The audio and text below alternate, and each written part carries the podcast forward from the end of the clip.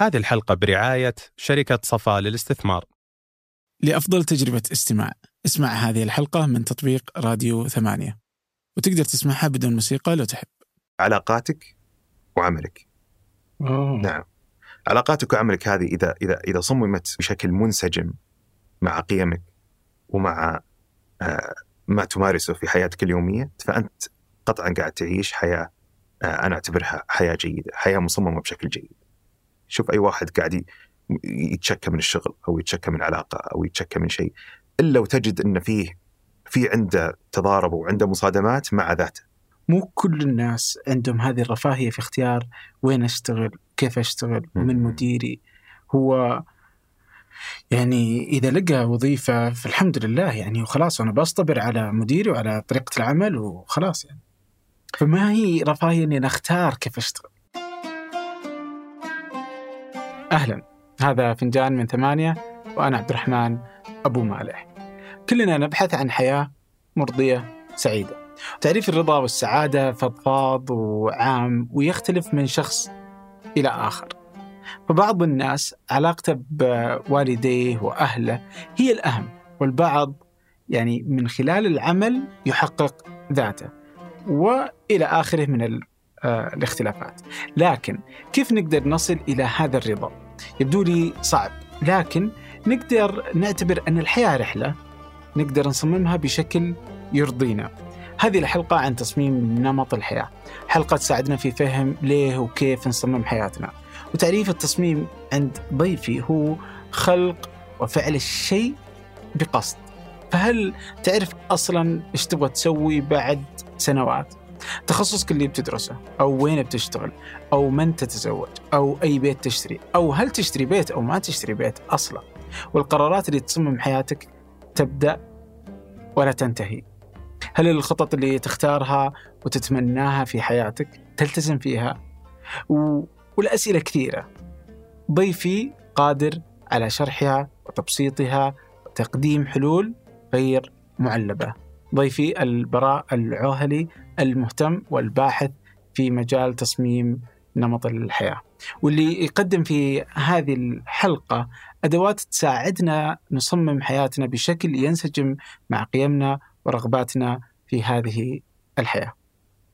قبل أن نبدأ آه، في هذه الحلقة تحدثنا عن تصميم نمط الحياة وكيف يساعد في تحسين حياة الإنسان وجودة حياة الإنسان. لكن إذا كنت تبغى تعيش هذه الحياة بدون أمراض أو كيف تكون حياتك أفضل لما تكبر؟ أنصحك بالاستماع لحلقة فنجان مع الدكتور آدم بطاينة. آه، تحدثنا عن آه، الشيخوخة والأمراض المرتبطة فيها وعن فكرة إبطاء التقدم بالعمر وتأخير الشيخوخة والوقاية منها. تلقاها في وصف هذه الحلقة. أما الآن لنبدأ. أتوقع الناس أغلبهم يعرفونك. من خلالها هي آه، سناب شات صح؟ أيام أيام سناب شات إيه. فهو من الأشياء برضو اللي تعلقت فيها. تركتها. مختلف آه،؟ موضوع سناب شات يعني في مو بس تعلق آه، أحس إنها صارت كذا جزء من الهوية. يعني كذا هوية أوه أنت سناب شات آه، تركض يابان. وهذا شيء جدا ما عجبني يعني أو حسيت إنه مو هو بالشيء اللي أبغى أعرف فيه يعني. إني أعرف بتطبيق أو أعرف إن أظهر في مكان و... ف فيعني إيه لو لو يعني في سياق سناب شات مو هو موضوع إنه والله تعلقت فيه فتركته مثل الكافيين موضوع آخر يعني. آه لا هي سياقها إنها أداة كانت جميلة مفيدة في في وقت ما وما زال يعني ممكن تكون مفيدة حتى اليوم لو لو بستخدمها في سياق محدد يعني. بس إنها اي يعني تغيرت عندي السياقات وصرت صرت في سياق مختلف وحسيت إنها قاعدة تضرني أكثر مما تنفعني بطريقه ما إي. شلون ضرك؟ يعني بجوانب مختلفة. من أهمها كان عندي التركيز ما كنت أقدر أركز. يعني كانت يعني تزيد عندي تشتت آه تزيد عندي يعني بالذات في ذاك الوقت أنا كنت يعني ما عندي إلا الجامعة وعندي باقي نمط حياتي. أقوم الصبح أركض أطبخ لحالي عزوبي ما عندي شيء ومو بس ما عندي شيء. أقصد إنه آه يعني ما في تبعات لإني أكشف حياتي والخصوصية هذه بعد الموضوع الثاني. آه كنت يعني فكنت ماخذ الموضوع بسعه وكان عندي الجلد والوقت لصناعة محتوى. ما أحب آه، اللي إلا غصب عشان تصير موجود كل يوم لازم تصنع محتوى كل يوم. ف يعني ترتيب أولويات تغير من من فصل لفصل يعني. ف... وكنت مغصوب يوميا تنزل المحتوى تشعر مو بهذا مغصوب عادي يعني بس إيه لا لا أدري إيه. يعني بس إنه تشعر بالضغط إنك لازم تسوي محتوى يوميا ولا هي جزء لأنك أنت برضه توثق حياتك كنت منساب في موضوع التوثيق اليومي لأن كنت يعني أذكر كنت أقولها في ذاك الوقت كنت أستخدمها كأداة لي آه، إني أتدرب على مهارة السواليف، مهارة السرد القصصي كنت أسميها. وساعدتني أيضا في البحث حق الماجستير. فكانت هي أداة لل- للبحث حقي كنت أستخدم كنت أستخدمها في بحث يعني جزء من الفرضية حقتي أو الموضوع البحثي كان هو موضوع عن آه، البرنامج كنت أدرس تصميم الوسائط آه، في الجامعة هناك. وكان بحثي تحديدا عن كيف إن السرد القصصي يأثر أو يساعد الناس على إنها تتبنى عادات جديدة. وكنت أستخدم يعني إعادة الركض وكيف إنه صعب الواحد يحكي قصة وهو يركض مثلا أو هو يسوق سيكل أو هو طالع مغامرة أو هو يؤدي أي رياضة لأن يعني لازم تركز. أنت يا يا إنك تؤدي رياضة أو إنك تصور أو إنك ف... فهذا نوعا ما ال multitasking اللي كان عندي أو تعدد في إني أحيانا احكي قصص أصور المقاطع أتعب أحيانا في إني أوقف وألقى لي لقطة وأصور من جهة. فك... فالناس قاعدة تشوف شيء ايا كان هذا الشيء سواء كان شخص قاعد يركض أو شخص قاعد يأكل أو شخص قاعد يرقص أو ايا كان قاعد يسوي. الناس في عندها شيء بعد عميق في اللي يسمونها الميمتك ديزايرز اللي هو الرغبات المقلدة. أنا لما أشوف أحد قاعد يسوي شيء أحس كذا جتيني رغبة إني أبغى أقلد. وأذكر يعني من من المحادثات اللي تصير مع, مع كثير من الناس اللي ما أعرفهم اللي يقول أنا والله تحمست أجرب اركض ولا تحمست أجرب ايا كان نمط الحياة اللي قاعد تسويه ولا واحد يقول تحمست أجرب أجي اليابان لأن أغلب تصويري كان في وقتها وقت الدراسة. هناك ف... فهذا كله قاعد يثبت شيء اللي هو هذه ال- اللي صدق. وأنا شخصيا أنا أشوف أتأثر كثير باللي أشوفه. على يعني على, على سواء على السوشيال ميديا وعلى اللي أقرأ عنهم أو في الأفلام اللي أشوفها أو أي قصة أسمعها ف... فهي شيء حقيقي واقعي. وفي ذاك الوقت كانت أداة فعالة يعني و... بس متى استوعبت إنه صار يضرك؟ هل هي اللي علاقته بالهوية اللي أنت قلتها ولا أثر عليك لأنه تشتت ولا وين النقطة اللي قلت أنا الآن لازم أوقف؟ لأنه مو بقرار سهل اي يعني هي ما أتوقع إنها جت كذا. لازم أوقف الآن بعدين سويت كذا بيان سوف نتوقف. يعني ما هي بكذا. هي جت آه، تقريبا تدرج آه، وجت جاء التدرج هذا مع انتقالي آه، يعني بعد التخرج. خلصت جت فترة انتقالية أذكر حتى كنت ما زلت أصور وقتها كنت أسوي شيء كنت أسميه ال vagabonding أو ال- ال- السفر. المهم لازم يكون في مشروع عادة عشان يكون عندي مبرر إني أصور قصص. يوميا. والى إلى مؤخرا ترى يعني أنا ما قطعت تماما. آه، يعني يمكن Snapchat من جد يعني آه، بعد عندي مشكلة معاه إنه تصميمه سيء صراحة بالنسبة لي يعني. لكن قللت في السوشيال ميديا بشكل عام. آه، يمكن أحيانا أوثق بعض القصص على إنستغرام. لما أطلع رحلة أو لما يكون عندي مشروع معين أو يكون عندي شيء معين أقدر أمشي معاه بقصة يومية أو بقصة متكررة. آه، وبعدين لما أرجع لنمط حياتي العادي وتحديدا لما رجعت السعودية في أتكلم عن 2017 تقريبا صار عندي نمط حياة مختلف ويتطلب خصوصية أعلى ويتطلب أحيانا تركيز على أشياء أكثر وتغير عندي هذا ال- اللي اللي كل يوم يعني أذكر من الأشياء اللي كانت مشعلة عندي في لما كنت في اليابان إنه حرفيا كنت يوميا قاعد أكتشف شيء جديد. مو هو معناته هنا أنا هنا مو قاعد أكتشف كل يوم شيء جديد لكن الجو مختلف وأيضا حساسية الخصوصية هنا مختلفة. هنا كل يوم أو كل يومين أنت غالبا أنت في, في نفس المدينة مع ناس آخرين. أنا على الأقل عندي يمكن حساسية عالية اني ما ود- ما ودي أوث يعني أعلم أو أتكلم دائما أنا وين الحين ولا وش قاعد أسوي ولا مع مين. آه يعني مختلف. وقت أنت عزوبي لحالك الحين معك أهل معك ناس معك. فهي جدا شيء آه، يأثر يعني. اي يعني لو يعني في الدقائق اللي قبل شوي يمكن قلت نمط الحياة. يعني خمس مرات زين آه قاعد تحسب كل لا الموضوع إيه. هذا موضوع الحلقة إلى حد ما إيه. يعني هو ما بين نمط الحياة وتصميم الحياة أو تصميم نمط الحياة بس يعني متى أنت أصلا بديت تهتم بموضوع أصلا نمط الحياة يعني الأصل إيه. انه الإنسان ما يهتم له إيه. هي يمكن يسوي أشياء تشكل نمط لحياته. بس إنه ما يهتم لكيف أنا أصمم نمط الحياة أو إني أنا أصلا عندي نمط لحياتي. رغم إنه بالضرورة عنده نمط لحياته مم. ممكن بس العمل استراحة البيت. هذا نمط. إيه. بس وين بدأ الموضوع يشغل بالك؟ والله صحيح يمكن يعني تذكر إحنا نعرف بعض من كم ست سنين الحين آه، من أول لقاء ما كنت أتكلم عن نمط الحياة بال- بالطريقة هذه. آه، أعتقد من من هذيك الفترة إلى الحين يعني هذا هذه الفترة بدأت تتضح عندي خليني أقول أنا قاعد أشوف مشكلة عندي في إني قاعد أعيش نمط حياة أو في تحدي في طريقة في الطريقة اللي قاعد أعيش فيها حياتي. آه، لا من جانب صحي ولا من جانب أنا كيف قاعد أقضي وقتي آه، أتوقع ما تقدر تفصل نمط الحياة عن عن كلامك عن كيف قاعد تقضي وقتك. و... ويمكن أنا قاعد أستخدم هالكلمة كثير وأستخدمها بشكل يعني لأني تشبعت بالكلمة آه، من كثر اطلاعي فيها واهتمامي فيها ومحاولة فهمها وتفكيكها وإعادة بنائها. في في شيء يمكن كثير منا يسويه وهو ما يدري أو ما يحس اللي هو أنت كيف قاعد تخطط يومك؟ كيف قاعد تخطط جدولك وكيف قاعد تخطط لحياتك؟ ف وتخطيط الحياة وعيشك الحياة هو مبني على أصلا وش طريقة حياتك أو نمط حياتك مثل ما وصفت، أنا أروح الدوام، أطلع أروح الجيم، أروح استراحة، أروح.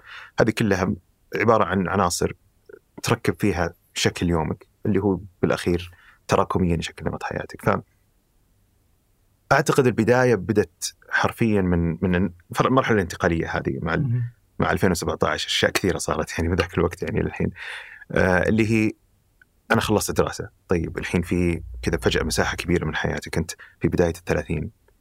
آه وش بتسوي؟ وش بتختار؟ وش ال... وين بتكمل؟ بتتزوج ما حتتزوج. طيب تشتغل هنا ولا بتطلع؟ بتسافر؟ بتكمل دراسة دكتوراه ولا بتقعد ولا؟ هذه كلها أسئلة. رجع سؤال حق ثاني ابتدائي. وش تبغى تصير إذا كبرت؟ كذا. هذا سؤال مؤرق أتوقع الكثير منه ويت- ويتغير حتى نسخة السؤال هذا مع مراحل مختلفة. و... ويا كانت مشكلة كبيرة عندي. يعني يعني ز- فاقم هذه المشكلة اللي هو آه إني عندي آه ميول أو نزعات أحيانا لاني أبغى الأشياء بيرفكت، أبغى الأشياء تصير مثالية. الحمد لله يعني ربي انعم علي ب يعني ناس آه ناصحين حولي آه وفرص أيضا آه موجودة أمامي وهذا يمكن يعني هي نعمة ونقمة في نفس الوقت لأن أحيانا لما تكون مضطر هالتساؤلات مو موجودة. صح. آه أنت أنت خلاص يعني تسعى وتمشي بخط واحد و... لكن هذه الخيارات تخليك أحيانا تبغى إلا تجيب أحسن خيار. ومن حق كل واحد إنه يختار الأفضل لنفسه بالعكس يعني آه، فكنت اتساءل ما في مانيوال ما في شيء يخلي الواحد يتخذ قرارات بشكل أحسن؟ يقول والله أنا أبغى أصمم شكل حياتي بحيث إنه يكون واحد اثنين ثلاثة أربعة. آه، كنت أتخيل يعني وهذا بعد يمكن اللي يشوفهم برا يقول فسقه شوي. يقول يقول كنت أتخيل انه أبغى أعيش شوي هنا في السعودية بعدين شوي برا أشتغل كذا في برامج السفر بعدين أشتغل شوي في التصميم بعدين عندي وظيفة وعندي بزنس في نفس عرفت اللي قاعد تصمم وقاعد تحط طموحات وتحط آه، يعني خلينا نقول كذا أحلام لكيف طريقة وشكل حياتك. وبعدين اكتشفت إنه هذا شيء حقيقي وواقعي لأي واحد يعني يبغى يخطط لحياته أو خلينا في سياق نقول يبغى يصمم نمط وشكل حياته. إنه يبدأ أو أو يشتغل آه، أو في عملية في أدوات تقدر تستخدمها. وتساعدك في إنك توصل للشيء هذا. مو مو بس تحلم وتحاول وتشتغل. فأنا كنت أتمنى إنه ألقى هال- هالدليل المانيوال كيف تعيش حياتك أو كيف تصمم حياتك. لكن للأسف ما لقيت شيء يعني آه، كذا بالساهل أو بالطريقة هذه. فمن هناك بدأ بدأ الاهتمام آه، و وقاعد يعني صار تقدر تقول آه، موضوع كذا موضوع البحث يعني اللي قاعد أشتغل عليه يعني وبعدين بع- بعدها طلعت أشياء مختلفة كثيرة يعني آه، ف يعني من أهم الأشياء اللي أذكر يعني تبلورت وتغيرت عندي آه، إني بديت أفهم أو حاولت أفصل أصلا إحنا كيف قاعد نقضي يومنا. يعني أنت الحين لما تتكلم عن نمط حياة آه، ما تقدر تق- تتكلم عن نمط الحياة بدون ما تتكلم عن أنت كيف تقضي يومك. أنت عبد الرحمن من قمت من الصبح إلى الحين وش الساعة كذا كل ساعة وش صار فيها؟ وكيف اخترت إنك تقضي يومك فيها؟ هل قضيتها لأن على البركة ولا بس كذا يعني قمت من النوم قاعد أسوي رياكشن أنا قاعد أسوي تفاعل مع اللي يجي جاني اتصال أرد عليه جا ولا عندك روت- روتين طقوس معينة عندك خطوات معينة قاعد قاعد تلتزم فيها وتمشي عليها أو صممتها اخترت إنك تحطها في البرنامج علشان توصل لطريقة الحياة اللي تبيها. يعني آه، صعبة جدا إنك تقدر تعرف آه، كيف تخلي يومك آه، يصير بالساعة بس اي إيش؟ اي ممتاز يعني هل على هالنقطة أنا ودي أجل شيء مرة مهم إيه. واشوى إنك ذكرتني فيها معليش بقطعك يعني في هذه ترى كثير من الكلام اللي نقوله وممكن بكرره بعد شوي من الظاهر يبدو مثالي مم. طيب. بعدين يجي الواقع. الواقع. واقع يعني. الواقع. إيه. ف فأنا أول واحد اللي اللي أحتاج دائما أسعى إني إني أحاول أقرب هالصورة المثالية لأني وأعرف يقينا هذا مرة مهم. أعرف أعرف يقينا إن ترى هذا الشيء مو بصاير كل يوم.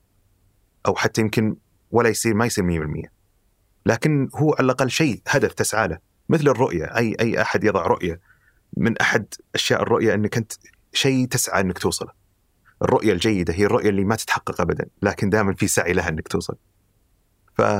فهذا بس ما يعني. يخليك تتحطم إنه أنا كل يوم أصمم جدولي. أو يومي بشكل المثالي اللي أنا أبغاه إيه. بعدين كل يوم أصلا ما أسويه فيجي تقول خلاص يعني طيب أسوي؟ حلو آه، وهذا شيء يصير آه، أنا يصير معي كثير يعني آه، في في أوقات معينة خصوصا لما ينخبص النوم ينخبص الأكل فجأة يزيد المشاغل وبعدين تجي تقعد كذا لحظة نسوي اجتماع كذا نوقف ونشوف وش وش وش جذر المشكلة. وتبدأ أصلا هذا هو السعي. يعني تصميم نمط الحياة هو سعي يومي ما يخلص ما ينتهي. ما هو يلا سوينا الجدول خلاص انتهى نوقف كذا وبيشتغل الحالة. لأننا بشر مو مكاين. هذا أول شيء. والشيء الثاني آه، موضوع السعي اليومي هذا هو جزء منه إنك أنت كل ما ابتعدت عن النسخة المثالية أو عن الشيء اللي أنت يعني خليني بتفادى أستخدم مثالية بت- بتكلم عن عن طريقة الحياة اللي أنت ترغبها واللي بتخليك تعيش في حياة كذا يعني في في نمط الحياة اللي أنت اللي أنت تبيه.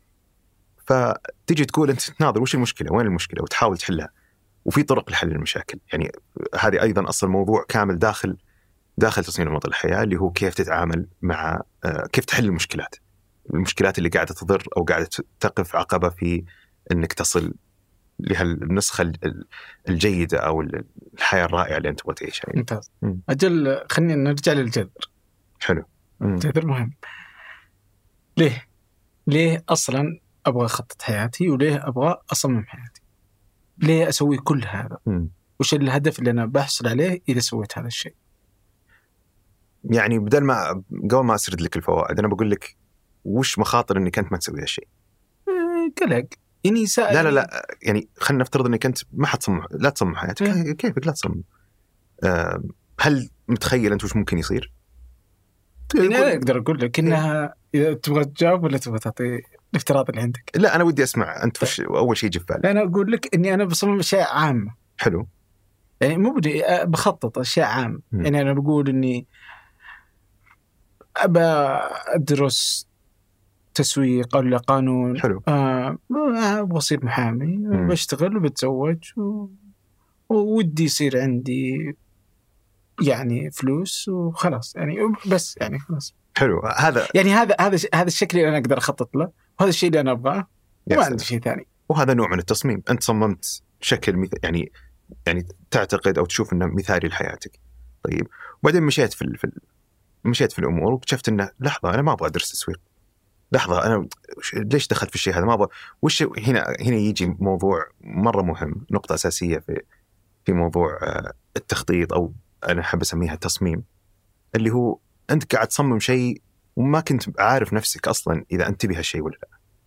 طيب فلما أنا أجي أتكلم عن موضوع مثل تصميم نمط الحياة وأحب أسولف فيها مع الناس اللي يعني أحس أكثر الناس اللي يلقطون أو يف- يفهمون هال- هالموضوع اللي أصلا يعملون في مجال التصميم لأن كلمة التصميم يمكن نسمعها كثير واول ما يجي على بالي أو على بالك يمكن تصميم Photoshop graphics كذا يعني كذا ترى شغلتنا بالتصميم يعني.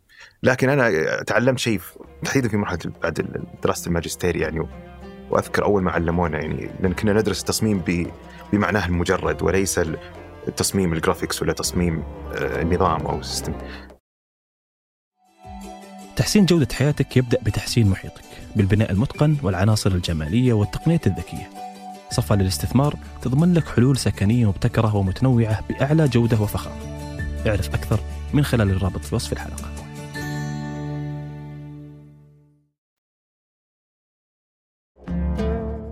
تصميم يعني أحب أعرفها بأنها هي الخلق بقصد ومعنى، أنت لما تكون قاعد تخلق شيء وأنت قاصد أنك تسويه أنا بصمم هذه الغرفة بحيث إن اللي يدخل ما يقدر يلف من هنا بس يمشي من هنا، أنا بصمم هذا البيت بحيث أنا بصمم حياتي بحيث إنه ما حد يقدر يكلمني الصبح لأني قاعد أشتغل بطريقة معينة وأروح من هنا وأجي من هنا، أنا أبغى أصمم علاقاتي بحيث إنه خلاص يصير بالطريقة هذه. ش- شوف التصميم إيش قاعد يصير؟ قاعد يقول أنا قاعد أختار بقصد ومعنى وهذا القصد والمعنى مبني على أشياء على أشياء معلومات معينة شيء أعرفه عن نفسي شيء أعرفه عن تبعات الأشياء عن قرارات ممكن تأثر وما تأثر.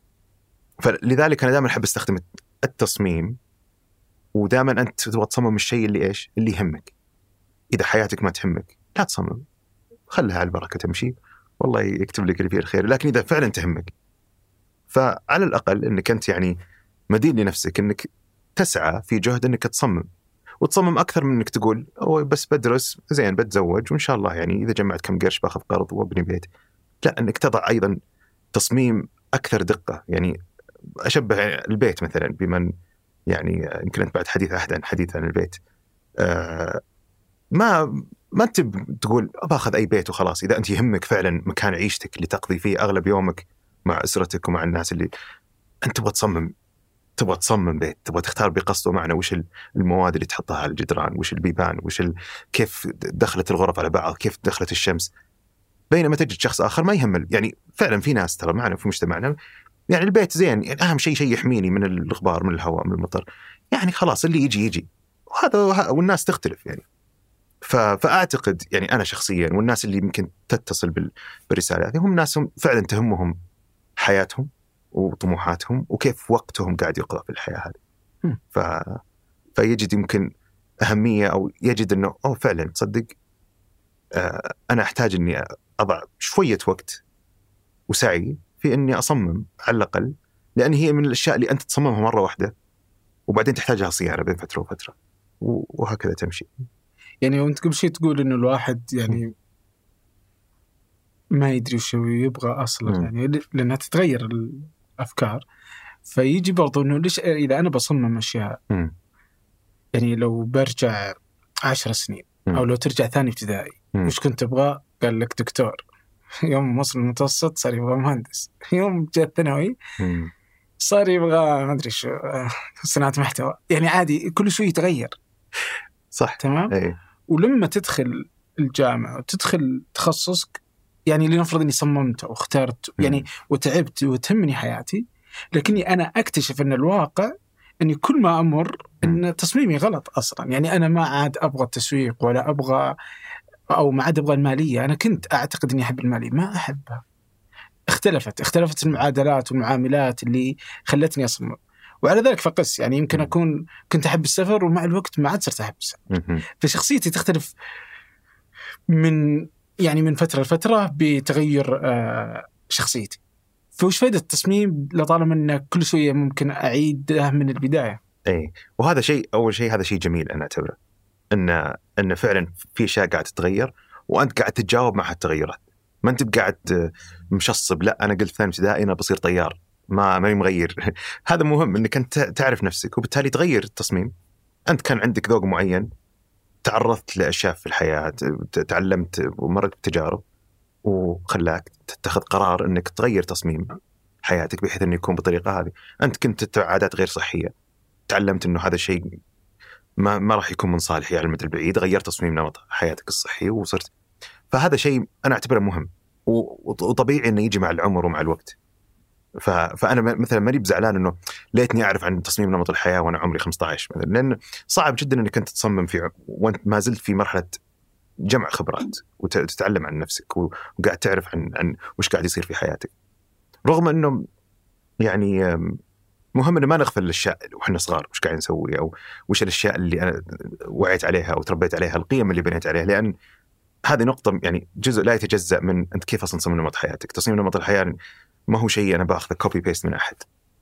هو مهم جدا أنه يكون مبني ومنسجم مع طريقة أفكارك وقيمك وما تؤمن فيه وبعدين الممارسات اللي أنت قاعد تسويها بحياتك. آه، فأنا أشوف كثير يعني أو دائما أعبر عنها أن يعني نمط الحياة المثالي بالنسبة للبراء يختلف عن نمط الحياة المثالي بالنسبة لعبد الرحمن. أو لأيمن أو لشخص آخر. لذلك هو موضوع ما هو أرجع لمثال البيت يعني بما ذكرناه يعني. مو كل ما في بيت مثالي لكل واحد كل واحد له احتياجات مختلفة.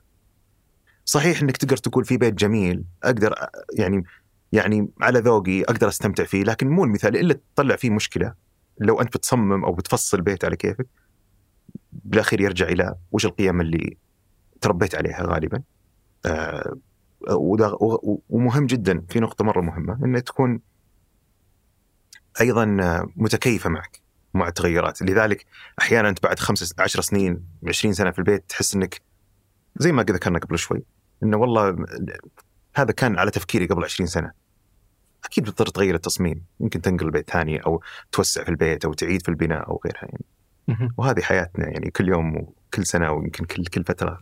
وش وش أثر على علي؟ هل إني بكون أكثر هل علاقته بجهدي واجتهادي على تصميم نمط حياتي هل بيأثر على إني أكون شخص عمليا أفضل ولا هل هي بتأثر على نفسيتي ولا على رضاي؟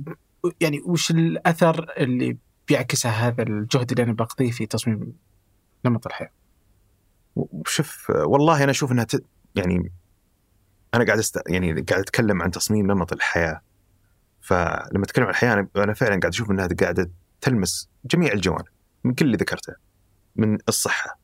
والصحة أنا يعني أحب أعرفها ب ب بأوجه كثيرة أكثر من المعنى اللي متداول بيننا اللي هو الصحة النفسية ولا الصحة الجسدية.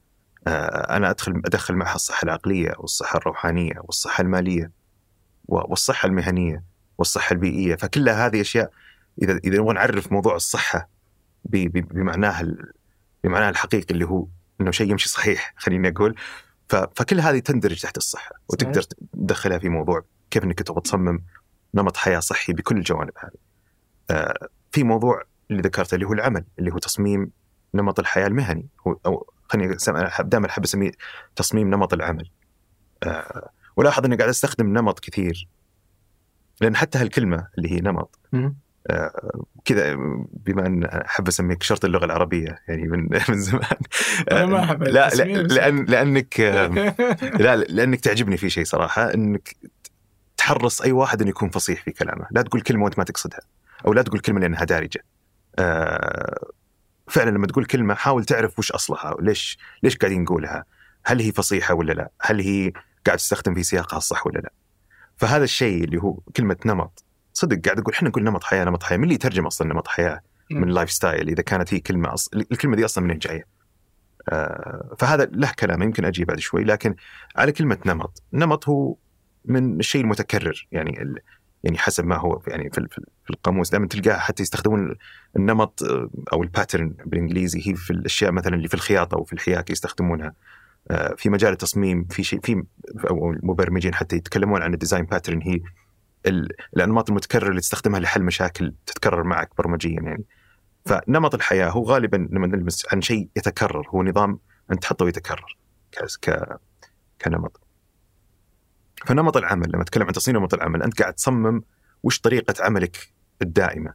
آه، ف أنا عارف إنه أو أو من تجربة شخصية ومتأكد أنت بعدين آه، تلمس هذا الشيء إنه طريقة عملك وماذا تعمل؟ ولي ولمن تعمل؟ أو لمن تقدم القيمة اللي أنت قاعد تسويها؟ تؤثر بشكل جدا كبير على على حياتك بشكل عام وعلى صحتك. وعلى أيضا المعنى لوجودك في الحياة هذه وعلى هويتك الشخصية. في جزئين أساسية يعني أذكر آه، إستر بيريل آه، شخصية معروفة تتكلم كثير عن عن موضوع العلاقات وعن المواضيع ذكرت مرة جملة يعني ضربت كذا في في في وتر عندي تقول أمرين هي تؤثر بشكل جدا كبير على تقول الإيجو أو ال أو ال الأنا أو الهوية حقت الشخص هي علاقاتك وعملك أوه. نعم علاقاتك وعملك هذه إذا إذا إذا صممت وهنا أنا يعني أستطرد يعني في إنه إذا صممت بشكل جيد وب- وبشكل منسجم مع قيمك ومع آه، ما تمارسه في حياتك اليومية فأنت يعني وقيس على اي واحد فأنت قطعا قاعد تعيش حياة آه، أنا أعتبرها حياة جيدة، حياة مصممة بشكل جيد. آه، لا على لا على الظاهر ولا على الداخل. والعكس صحيح، شوف أي واحد قاعد يتشكى من الشغل أو يتشكى من علاقة أو يتشكى من شيء إلا وتجد إن فيه في عنده تضارب وعنده آه، عند عند عنده مصادمات مع ذاته ومع نفسه ومع هويته كيف هو قاعد يتكلم عن نفسه أو كيف قاعد آه، يشعر عن عن ذاته وعن تجاهه تلاقيه قاسي أكثر على نفسه تلاقي كل الأشياء هذه. طيب آه ما تتوقع إنه رفاهية يعني الكلام اللي تقول خصوصا يعني بسالفه العمل يعني حتى. العلاقات يعني يمكن يجي الموضوع كله بس يعني أول ما قلت العمل. يعني استحضرت الفكرة هذه إنه العمل مو كل الناس عندهم هذه الرفاهية في اختيار وين أشتغل كيف أشتغل. من مديري هو يعني إذا لقى وظيفة فالحمد لله يعني وخلاص أنا بصطبر على مديري وعلى طريقة العمل وخلاص يعني فما هي رفاهية إني أنا أختار كيف أشتغل. صح؟ سؤال رائع لا صدق يعني لأن أنا كنت أفكر يعني ويمكن قلتها حتى في سياق حديث الحين إنه آه، يمكن أنا كنت في في نعمة أو, أو المشكلة أصلا اللي, اللي سوت لي هالمشكلة اللي هو كان عندي فرص وقاعد محتار وصرت أفكر بزيادة عن أروح ولا أقعد أختار هذه ولا هذه أسوي هذه ولا هذه بينما الشخص المضطر يمكن ما يفكر أصلا بموضوع تصميم نمط حياة وكيف أسوي و فهي إذا أنت ما عندك الأساسيات في حياتك قطعا ما ما عندك ال- ال- السعة إنك تفكر في تصميم نمط حياة. بشكل مثالي أنت الآن يلا بس قاعد تبغى تبغى تنجو من الغرق تبغى يسمونه سرفايفل بس تبغى تنجو بحيث إنك تأمن الأساسيات. وهذا بشكل بشكل يعني يعني طبيعي وأتوقع منطقي. فكل ما زادت عندك يعني الموارد خل خل يعني مع إني أحيانا يعني أتردد في استخدام هرم ماسلو لأن حتى ماسلو كان معترض على على فكرة الهرم آه، لما تكلم عنها. لكن آه، أعتقد إنه شيء مشهور وكثير ناس تعرفه اللي هو فيه ال- ال- الاحتياجات عند الإنسان آه، في تحقيق الذات موجود فوق. أنا دائما أربط تصميم نمط الحياة هذه جزء من الأشياء اللي تساعدك على تحقيق ذاتك. فبالتالي إذا أنت أمنت الأساسيات آه، بيصير أسهل عليك وبيصير عندك آه، أدوات وسعة أكبر في إنك تصمم نمط حياتك بالشكل اللي تبيه. لكن ضروري جدا إنك تبدأ بالأساسيات. يعني حتى موضوع مثلا يعني نشوفها على على سياقنا اليومي مع إنه يعني شوي مختلف لكن في في أوجه تشابه فيه. هل مثلا اللي يروح الجيم أو اللي يسوون رياضة؟ في الغالب يعني أنا أجد إنه في الغالب اللي, اللي يشترك في جيم أو يسوي رياضة هم ناس يعني مقتدرين. ما تجد أحد أو يعني ناس على على ما يقولون على الحد الأدنى من الأجور ولا آه، مثلا العمالة آه، ما يروحون النادي ما يروحون الجيم. تقدر تقول أحد يقول مثلا والله لأن نمط حياتهم يتحركون كثير ويسوون فما يحتاج جيم. Okay ممكن. لكن يعني لما نيجي للحقيقة إنه لا فعلا اللي يروح الجيم رفاهية. طب واحد يقول لا مو رفاهية أنا صحتي مهمة. فهنا ندخل في شيء ثاني. فتصميم نمط الحياة مهم لكن هل تقدر تسويه وانت يلا قاعد قاعد يعني تأمن الأساسيات حقت حياتك؟ أعتقد إنها جدا صعب. ولذلك لذلك هي تحدي وممكن من الظاهر تظهر كأنها مشكلة آه، يسمونها privileged problem أو مم. مشكلة ال- ال- الناس ال- ال- المترفين يعني. لكن أنا أعتقد إنه أي واحد عنده أساسيات الحياة فهو مترف. وبالتالي آه، نعم. يعني من من من, من الأهمية في مكان إنك أنت تسعى في إنك تصمم نمط حياتك بال- بالقدر ال- اللي تقدر عليه. آه. طيب ودي ندخل في الأدوات آه أنت. قلت إنه بعد ما بحثت وكذا إنه ما كان أصلا عندك لا آه ما لقيت يعني أحد. أو محتوى يخليك تقدر تعرف وإنك وصلت إلى إنه في أدوات لتصميم. نمط الحياة. آه فوش الأدوات المتاحة إذا ببدأ أشتغل أنا الحين اقتنعت إنه مهم اي بس آه، خذ بيدي. والله يعني الموضوع زي ما قلت لك هو بحث طيب. والبحث ما زال يعني قاعد يمشي معي يعني من اليوم يعني حتى حتى أذكر حتى قبل ما يعني آه، يعني أول ما دعوتني للحلقة هذه وكنت أقول خلاص سولفنا قبل يعني بعدين ذكرت لي إنه لا بنتكلم أكثر عن تصميم نمط الحياة وهو موضوع أنا بالنسبة لي ليس فقط اهتمام. وليس فقط موضوع بحث لأن ما زال قاعد يتطور واليوم يمكن أتكلم عن أدوات بكرة هي صارت أدوات مختلفة بالنسبة لي وهي اللي قاعد أحاول على شوي شوي أبنيها وأطبقها وهذا الموضوع الثالث اللي هو أطبقها في حياتي اليومية. آه ال- الأدوات مختلفة ومتعددة آه وأكثرها آه إما إني اكتشفتها عن طريق التجربة وال كذا يعني جمعت شيء فكرة من هنا ومن هنا وصرت أكون أدوات الخاصة فيني أو بعضها فعلا استلهمتها واستنبط يعني تم استنباطها من من من كتب ومصادر مختلفة تكلموا عن تصميم نمط الحياة لكن مو بالضرورة باسم تصميم نمط الحياة. بعضهم يتكلم عن تنظيم الوقت بعضهم يتكلم عن كيف تخطط لحياتك بعضهم يتكلم عن كيف تخطط مسارك المهني آه، في أشياء عن اتخاذ القرارات. آه، وكل هذه مواضيع تدور حول نفس الموضوع اللي أنا مهتم فيه. ف فلو قبل ما أتكلم عن كذا أدوات بحد ذاتها في صورة عامة كبيرة آه، أو خطوات أساسية لأي واحد يبغى يصمم نمط حياته انه أول شيء يعرف موقع الحالي أين أنت الآن؟ أنا أسميها. يعني إذا أنت آه، خلينا نقول ضايع في الصحراء تبي طيب يعني ما تقدر ترسم خريطة أو تعرف وش وش تبي تسوي إلا إذا عرفت أنا طيب بأي صحراء أنا في الربع الخالي ولا في الصحراء الكبرى ولا في- في وين بالضبط يعني؟ فلازم تعرف أنت وين في موقعك الحالي. في حياتك. وأنت لما تتكلم موقعك الحالي أنت معناته أنت قاعد تسوي تقييم لنفسك في في عدة جوانب. الجوانب المهمة في حياتك. للتبسيط أنا أحب يعني أختزلها في أربع جوانب. آه، صحتك أول شيء اللي هي الأساس. هل أنت راضي عن صحتك ولا لا؟ في كل بكل جوانبها اللي اللي ذكرتها قبل شوي أو حتى لو ذكرت ال- الجوانب الأساسية. صحتك النفسية والعقلية آه، والجسدية آه، واضم معها بعد الروحانية. هذه هذه شيء مرة مهم. كل واحد يقعد مع نفسه. هل أنت راضي ولا لا؟ هل هل فعلا تحس إنك أنت في في يعني وعشان كذا ومرة ثانية أعيد وأكرر. أنت قاعد تقارن نفسك بمن؟ آه وش المقياس اللي قاعد تقيس عليه؟ في ناس قاسين على أنفسهم.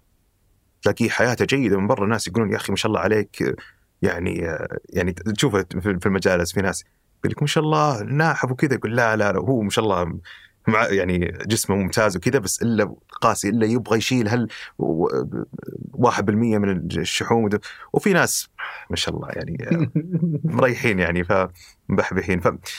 فنرجع مرة ثانية الموضوع جدا شخصي. آه لكن السؤال هو أين أنت الآن؟ فهو تقيس على نفسك. الموضوع الثاني اللي هو بعد الصحة العمل. آه وين كيف تقيم معلش؟ آه، في أين أنت؟ إيه. فأنت تقيم ال- الأشياء هذه اللي هي الصحة الصحة والعمل. العمل اللي هو ما مدى رضاك رضاك عن عن عملك عن مسارك المهني في حياتك عن عطائك للناس عن مدى القيمة اللي قاعد تقدمها آه، عن آه، تخصصك والشيء اللي تعمل فيه هم ما تجيده وما لا تجيده. هذه كلها أشياء تدور حول حول موضوع العمل والمهنة وكيف تشتغل. الموضوع الثالث اللي هو العلاقات علاقاتك. وت- وتتكلم العلاقات هذا عاد بحر. كبير جدا. من علاقاتك ال- ال- القريبة من أسرتك إلى إلى علاقتك بزوجتك إلى علاقاتك باصدقائك إلى الزملاء إلى علاقاتك مع الناس اللي بعيدين عنك علاقاتك مع الناس اللي اونلاين ولا offline علاقاتك مع ز... كل هذه كيف علاقاتك مع المجتمع اللي حولك؟ أعتقد إنها يعني مهمة جدا. آه. وتأثر كثير في تصميم ومعرفة أين أنت الآن في تصميم حياتك. وأخيرا وليس اخرا اللي هو اللعب. ما مدى آه يعني الوقت أو مدى ال... ال... ال... ال- الحص ال- ال- الح- الحظ أو الحصة اللي تعطيها للعب في حياتك. كثير منا وف- وفي مراحل مختلفة في حياتنا نعطي أشياء ونسحب على أشياء. صعب جدا إن لم يكن يعني من من الاستحالة إنك تحافظ عليهم كلهم في المارك أو درجة كاملة. دائما ما أنت تسوي شيء وفي شيء قاعد ينقص. تروح تحاول تضبط العمل صحتك واللعب يروحون والعلاقات بعد تنزل. تروح تقعد مع الأهل وتتابع معهم وكذا تراك سحبت على الشغل آه، وتراك مثلا فهمت فدائما هي هذه يسمونها حتى في في مصطلح في في مجال التصميم يسمونها ويكد بروبلمز أو المشاكل المعقدة والشيطانية. المشاكل الشيطانية هي تع... تع... يعني اسم لمصطلح للمشاكل اللي كل ما صلحت شيء خرب شيء. عرفت ذيك اللعبة اللي يطلع بالمطرقه أيوة. تحاول تضربهم فال... فالمشاكل هذه هي مشاكل موجودة في الحياة وموجودة في في نطاقات كثيرة يعني يعني حتى يتكلمون عنها اليوم في في في جميع الدول في يقول لك قطاع الصحة وقطاع التعليم هي من من أعقد القطاعات لأنها دائما كل ما صلحت مشكلة خربت مشكلة، كل لما نصلح المعلم خربت المدارس، خلاص صلحت المدرس الطلاب عندهم اولياء الأمور مناهج والصحة أتوقع عندهم بعد قائمة تطول يعني. فهذه يقولون دائما ويكد بروبلمز وكيف يحلون المشاكل هذه. حياتنا وسياق نمط الحياة هو أحد أبرز الأمثلة لل wicked problems يسمونها أو المشاكل المعقدة هذه لأن مثل ما ذكرنا كل ما حاولت تصلح شيء أنت فعلا في شيء قاعد ينقص. آه، في في لعبه كنت أحب ألعبها The Sims اسمها إذا تعرفها. في شخصيات وفي عندهم آه، نفس الشيء نفس هذا ويمكن اللي يعرف اللعبة يعرف إنه وأنت قاعد تمشي في اللعبة دائما كل ما زودت شيء في شيء قاعد ينقص اللي هو يشبه حياتنا يعني. ففي مثل هالمشاكل كيف التعامل؟ آه ومرة ثانية نتكلم كمصمم أو كمصممين آه نحب نحل مشاكل. وهذا شغل المصمم بشكل عام لما تروح عند أي مصمم هو يبغى يحل لك مشكلة. أنت عندك مشكلة تبغى تسكن في بيت في كذا آه عندك مصمم أبغى أوصل رسالتي بمنتج أو ببوستر أو بشيء. فأنا أبغى أصمم الآن نمط حياتي أبغى أحل المشكلة هذه اللي أنا يا أخي مشكلة كل ما رحت كل ما رحت الشغل آه، أنا سحبت على الصحة وكل ما رحت الجيم أنا قاعد أضيع وقت أو قاعد أسوي شيء أبعد عن الشغل. طيب كيف أقدر أصمم وكيف أقدر أدمج أو أخلي برنامجي يخلي هذه الأشياء دائما في مكان من الرضا؟ فهنا يستخدمون مع المشاكل هذه المعقدة آه، أسلوب من الأساليب المناسبة لها اللي هو التفكير التصميمي ال design thinking اللي يعني أنت يعني صار له رواج في تقريبا في 30 سنة الأخيرة يعني. آه، هذا هذا النوع من التفكير آه، يقال إنه هو الأنسب لمثل هالمشاكل لأنها مبنية على خطوات أو سلسلة من الخطوات اللي هي تبدأ من التعاطف أو فهم المشكلة إلى تعريفها. وبعدين لما تعرف لما تعرف المشكلة وتأطرها بالشكل الصحيح آه، تسوي لها أفكار أو تقترح لها الحلول تسوي نسميه بروتوتايب أو نموذج أولي وتطبقها. وبعدين تعيد التعريف مرة ثانية وهكذا. هذه هذه الطريقة وهذه الآلية تخلي دائما عندك دورات سريعة في إنك تصلح نمط حياتك أو تصلح برنامجك إلين ما توصل للشكل المثالي اللي يتناسب مع الفصل اللي إحنا فيه. وبعدين إلين ما يطلع طارئ جديد وتعيد وتعيد الكرة. بينما لو اتخذنا أسلوب آخر مثل مثلا خلينا نقول الاسلوب الهندسي في الأشياء. الأسلوب الهندسي يتعب كثير وهذا أتوقع مشكلة كثير من الناس لما تبغى تحل مشاكل معقدة بطريقة واحدة من من التفكير اللي هو آه تبغى تحسب كل شيء بالضبط. ونرجع للمثال اللي قلته أنا وأنا صغير كنت احسب اني بدخل آه محاسبة. طيب وخلاص يعني أنا أحب الأرقام وكنت أحب الرياضيات وأحب أحسب الأشياء وكذا فحسبت أو كذا. اعتقدت إني بدخل محاسبة. هذه طريقة حل المشاكل بالطريقة اللي اللي خلاص واحد زائد واحد يساوي اثنين وانتهيت. وما عاد على قولهم تشصب كذا تصير ما تغير أو ما تحيد عن آه، عن هذه الفكرة آه، إلين ما توصل هناك ويكون ضاع الوقت وراح. بينما اللي يستخدم أسلوب التفكير التصميمي اللي هو دائما في تعاطف دائما في فهم محاولة فهم لنفسك وش قاعد يصير؟ أنا وش قاعد يتغير في حياتي وكيف قاعد وش اللي قاعد يصير في أين أنا الآن اللي اللي هو كيف قاعد يصير في الصحة في الشغل في العلاقات حتى في في وقت اللعب والرفاهية اللي مرة مهمة آه، في في حياتنا ما هي بشيء حكر على إحنا صغار ولا لما يكون عندنا فضله وقت. آه، كيف أقدر أعيد تصميم الأشياء هذه بحيث إنها تنسجم كل الأمور هذه مع بعض. فهذه أول نقطة اللي هو أين أنا الآن. الآن مجرد تقييم بدون حلول. تقييم مجرد أعرف وين أنا. نعم لأنك أنت عشان تحط حل على إيش؟ إذا أنت ما عرفت وش وين المشكلة. فلازم تبدأ تعرف أنا وين الحين اللي هو نقطتك على الخريطة. بعدها الخطوة التالية هي ثلاث خطوات. الخطوة الأولى أين أنا الآن؟ الخطوة الثانية اللي هي وين أتوجه؟ طيب أنا عرفت أنا الحين عرفت إني في في صحراء آه، الربع الخالي عرفنا إنه أنا موجود في هالمكان. طيب وين أتوجه؟ طيب هل أتوجه شمال؟ أطلع. طيب معلش إيش رأيك قبل التوجه؟ كيف أعرف ودي أعرف إيش آه، الأسئلة أو الادوات اللي أقدر أعرف أين أنا؟ فكيف أعرف إني أنا في الربع الخالي ولا في الصحراء مم. آه، الكبرى؟ وش يعني وش هل في أسئلة معينة عشان أعرف هل أنا راضي هل أنا صح وين أنا هل هذه مشكلة؟ كيف أقدر أكتشف المشكلة؟ فودي أعرف إذا في شيء بكل يساعد. بكل تأكيد. والله يعني أنا شخصيا أستخدم التدوين اليومي الكتاب اليومي آه، عندي ال- الكتاب الأسود مثلا أحد الأشياء اللي أسميه الكتاب الأسود لأن ما أدري هو سمي الكتاب الأسود صراحة لأن كنت دائما أغلفه بغلاف جلد يعني أشيله معي وين ما رحت. آه، هي عادة وأعتقد إنها من من أكثر العادات اللي ساعدتني أو كثير في فهم نفسي وفي إني أحافظ على السعي هذا الدائم إنه ما تنفرط السبحة وإني كذا يعني أضيع أو ما أعرف أنا وين الحين فهي خليني أقول هي ال GPS اللي اللي قاعد يساعدني دائما يعلمني وين أنا الحين لأن أضطر إني يعني عندي عادة أحاول إني ألتزم فيها بشكل دائم أحيانا أنقطع لكن أرجع أكتب آه، عندي فترتين في الصباح وفي المساء وش صار اليوم؟ آه، من بداية من الساعة كم استيقظت اليوم؟ آه، وش سويت؟ أحاول أعبر عن كيف قاعد أشعر هذا الصباح، وش قاعد أسوي؟ أكتب فيها سرد لي أهم الأحداث اللي صارت اليوم، أهم المواقف، أهم القرارات اللي اتخذتها وليش اتخذتها. إذا صار في شيء ضايقني أو في صار شيء أعجبني أحاول أكتب، أحاول أعرف، أحاول أقيم بطريقة غير مباشرة المواضيع الأربعة هذه. هل صار اليوم في حظ من عدة عناصر؟ طبعا الأربع عناصر اللي قلتها هذه هي عناصر عامة. بعدين يمكن إذا سمح الوقت في عناصر خاصة صممتها لنفسي و- وفي مجموعة من الأصدقاء حولي صاروا بعد يستخدمون نفس العناصر هذه. ممكن نتكلم عنها لكن, لكن هي هذه الأشياء اللي قاعد آه، أحاول أقيم نفسي فيها. فتعطيني كل يوم انديكيشن شيء ما ياخذ مني ولا عشر دقائق يوميا أو ربع ساعة آه، بالكثير. بس يعطيني آه، يعني علامة أنا وين الحين. وبالتالي هي التساؤلات اللي تساعدني أسأل نفسي فيها. يعني هذا على على على المجال اليومي، في تقدر تتكلم عن يعني لكل واحدة من الأشياء اللي ذكرتها.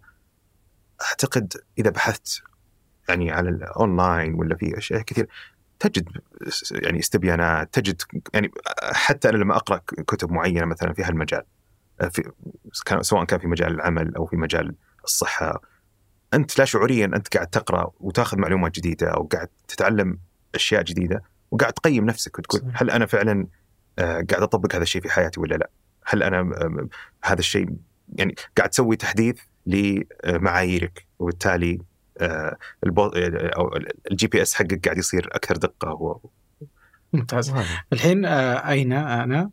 ننتقل إلى الوجهة. نعم. ف... فإذا عرفت وينك تبغى تتوجه. عشان تعرف وين تتوجه تحتاج البوصلة. هذه البوصلة هي بكل آه، يعني بكل تبسيط هي آه، تقاطع قيمك اللي هو من أنت مع نظرتك للحياة مع نظرتك لشيء مهم بتسويه بشكل مرة كبير في حياتك اللي هو أنا أستخدم دائما نظرتك للعمل. تقدر تستخدم نظرتك أيضا للعلاقات ولا نظرتك لل آه، لل- للعب ولا نظرتك لأي شيء. لكن دائما أحب أدمج نظرتك للحياة اللي هو عنصر أساسي مع نظرتك لشيء مرة كبير تستخدمه بشكل يومي أو تتعامل معه بشكل يومي. هذه أنا أعتبرها الحد الأدنى من عناصر البوصلة اللي بتستخدمها اللي تخليك تتخذ قرارات في ايا ما أنت قاعد تتخذ فيه شيء اليوم. آه وبالتالي يعطيك وجهة. شوف أي قرار تبغى تتخذه في يومك ليش ليش تختار إنك تشتغل ثمان ساعات بدل أربع ساعات؟ تلاقي عندك نظرة في العمل مهم انها تتطابق مع نظرتك للحياة خلتك تتخذ هذا القرار. ليش تتمرن الصبح؟ تلاقي عندك نظرة للحياة مع نظرتك للصحة خلتك تتخذ هذا القرار. ليش قاعد تقضي وقت مع والدك أو والدتك آه، بشكل أسبوعي ولا بشكل يومي؟ لأن عندك نظرة للعلاقات ونظرة للحياة توافقت مع هالقرار ومع هالبوصلة اللي خلتك تختار إنك تحط هذا جزء من برنامجك. وليس لأنك قلدت أحد ولا شفت بوصلة أحد وقاعد تسويها وهذه أعتقد من أهم وأكبر ال- المشاكل اللي اللي قاعد تسبب عدم رضا عند ناس كثير. انه قاعد يمشي على بوصلة آه، أحد آخر. أو على بوصلة ما هي بوصلته. ولما أتكلم عن بوصلة هنا يعني عشان ما يصير الموضوع بعد آه، ألغاز هي واعيد اللي, اللي عرفته. هي قيمك وما تؤمن فيه وأفعالك.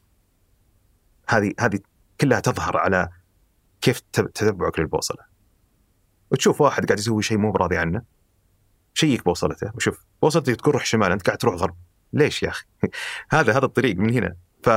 فيكون منطقي وقتها لما تكون أنت فعلا عندك بوصلة واضحة وقاعد تقارنها بالطريقة هذه آه وإذا كنت تسأل يعني طيب كيف الواحد يسوي بوصلته؟ أنا هذه هي الأشياء الأساسية اللي أعتقد تبدأ تصنع بوصلتك. تجلس مع نفسك جلسة واحدة وتكتب فعلا ما هي نظرتك للحياة. يمكن بعضنا آه، آه، قد سوى هالتمرين أو يعرف يعني قد جلس مع نفسه وهنا نعيد لاحظ أرجع مرة ثانية إلى اللي هو معرفة نفسك.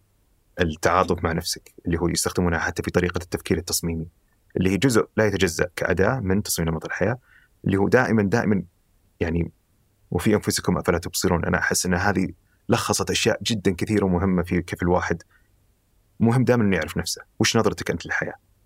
معتقداتك وإيماناتك. الشيء اللي تربيت عليه والشيء اللي أنت تؤمن عليه تؤمن تؤمن فيه الآن. هذه كلها مهمة جدا. آه وفي أسئلة يعني مختلفة تساعد الواحد إنه يكتب ويعبر عن عن هذه الأشياء. مثل يعني أنت في فلسفتك في الحياة وش تعتقد الحياة السعيدة؟ وش تعتقد الحياة اللي قاعد تعيشها برضا ومعنى بالنسبة لك؟ بتلاحظ إنك قاعد تكتب أشياء.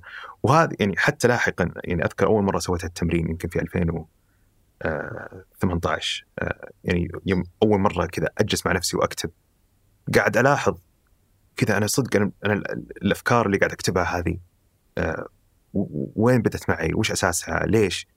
وصرت ألاحظ حتى بعدها وأنا أقرأ سير الناس اللي احترمهم مثلا أو سير الشخصيات العظيمة أو أو, أو الناس بطريقة غير مباشرة كل قاعد يكتب في سيرته عن نظرته للحياه ونظرته لأشياء كثيرة فأنت لما تلتقط هذه الأشياء آه، يصير عندك تعبير مختلف عن كيف تعبر عن نظرتك للحياه ونظرتك للعمل ونظرتك للعلاقات والصحة وإلى آخره. بس يعني كيف أعرف نفسي؟ يعني تقول إن يعني أعطيتها كأني كأنه سهل. صدق أنا ما أقدر أعرف نفسي صح؟ أي هذه هذه أعتقد أحد المشاكل الثانية اللي اللي.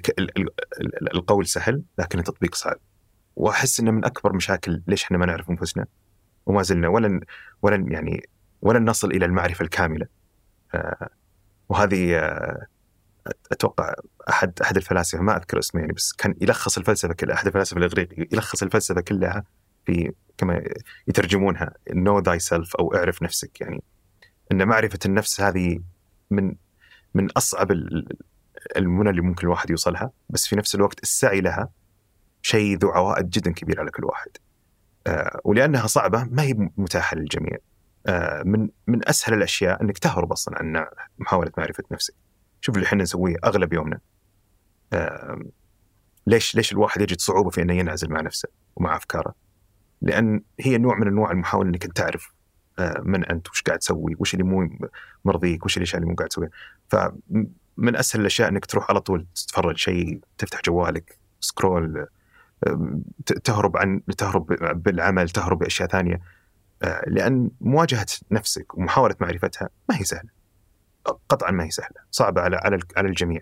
وبالذات إذا أنت ما تعودت أو ما حرصت أو ما وعيت بأهمية إنك أنت تحاول إنك تقول وقف وقف تعال وش صاير هنا؟ وتحاول هل هالفقره إنك تسويها بشكل متكرر؟ وهذا اللي أنا قاعد أحاول أسويه وأرجع لمحاولة الكتابة اليومية أو هالوقت المستقطع نسميها جلسات العزلة كذا مع الذات يعني وما تريد كذا ألخصها. إني أحاول أحط لو الحد الأدنى من هذا الشيء آه إني أنا أحاول على الأقل بس أقعد مع نفسي اليوم أشوف إيش صار. لأن في أيام تجي آه صدق حتى الربع ساعة هذه تروح. وما عاد يعني كذا وأنا أشعر فيها لما يتراكم يومين ثلاثة زي اللي اللي متعود على الجيم ومر عليه يومين ثلاثة ما راح الجيم. آه في شعور ثقيل وصعب. كذا قاعد تحس إنك أنت ضيعت جسمك مع إنه شخص رياضي وصحي وكذا لكن هذا الشعور يعرف اللي اللي يتعود على شيء ويقطعه لأن هذا الشيء فعلا قاعد يحافظ عليه بشكل صحي. ف... طيب وش يعني هل في أدوات تساعدني على معرفة نفسي؟ يعني ممكن ما أصل لها بس على الأقل في مثلا عدة أدوات م. بعضها أقدر عليه بعضها ما أقدر أيه. منها التدوين مثلا صح هل في شيء ثاني؟ آه، أكيد أنا أشوف الأصدقاء من حولك م. والناس القريبين منك اللي يصدقونك آه، من أهلك من من من زملائك من الناس اللي تثق برأيهم أشعر إنها من أهم الأدوات ال- فأسألهم إنك تسألهم تجلس معهم تقول أنا يعني مو بس تسألهم تتفقون في مقايضة إيش رأيك نعطي بعض آه، يعني فيدباك أو يعني آه، عن أشياء تساعد الواحد إنه يع- يعني يعرف نفسه عن طريق الآخر يعني بالأخير الناس مرآتك يعني آه، بالذات من يصدقك يعني أو من تثق بأنه لن يجاملك أو يعطيك آه، رأي خاطئ. فغير الكتابة وال- والسؤال أعتقد هذه أكثر أكثر أداتين يعني في المتناول.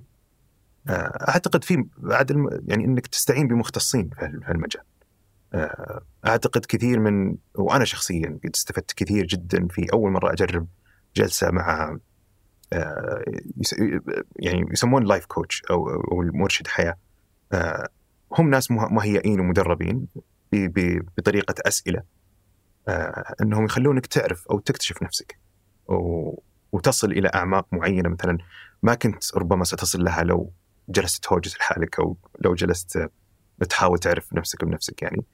آه، فهذه أيضا من الأشياء اللي تساعد أعتقد إذا إذا وفقت بشخص يعني فعلا يعني متمرس وفاهم في هالمجال يعني. آه، والقراءة القراءه أيضا أحد الأساليب اللي اللي ممكن تساعد. هالمجال طيب ذكرت العزلة آه، أكثر من مرة مم.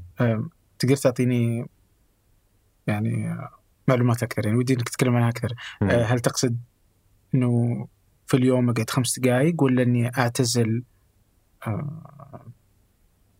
مدة أطول أسابيع أو فيه من الناس برضو ال- ال- المعروفين أعتزل الناس سنوات حتى مم. فوين العزلة؟ وش العزلة بالضبط؟ وش المفترض تكون؟ وش شكلها المثالي؟ إي إذا كانت هالأداة برضو إي هو أنا أسمي العزلة ما هي فقط أداة آه، هي أحب أسميها عنصر من من عدة عناصر.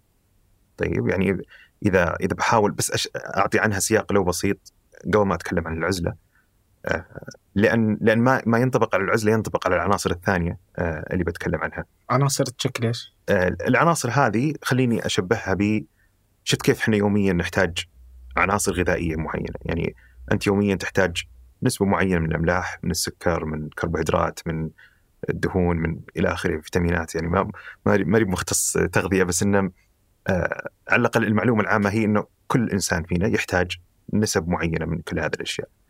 آه أكيد احتياجك للس- للسكر يختلف عن احتياجك للدهون. آه إذا كنت في منطقة حارة عن لو كنت في منطقة باردة. مثلا إذا كنت صغير أو طفل عن إذا كنت كبير. إذا كنت امرأة حامل آه، مقارنة باحد شباب ورجال آه، في عمر معين.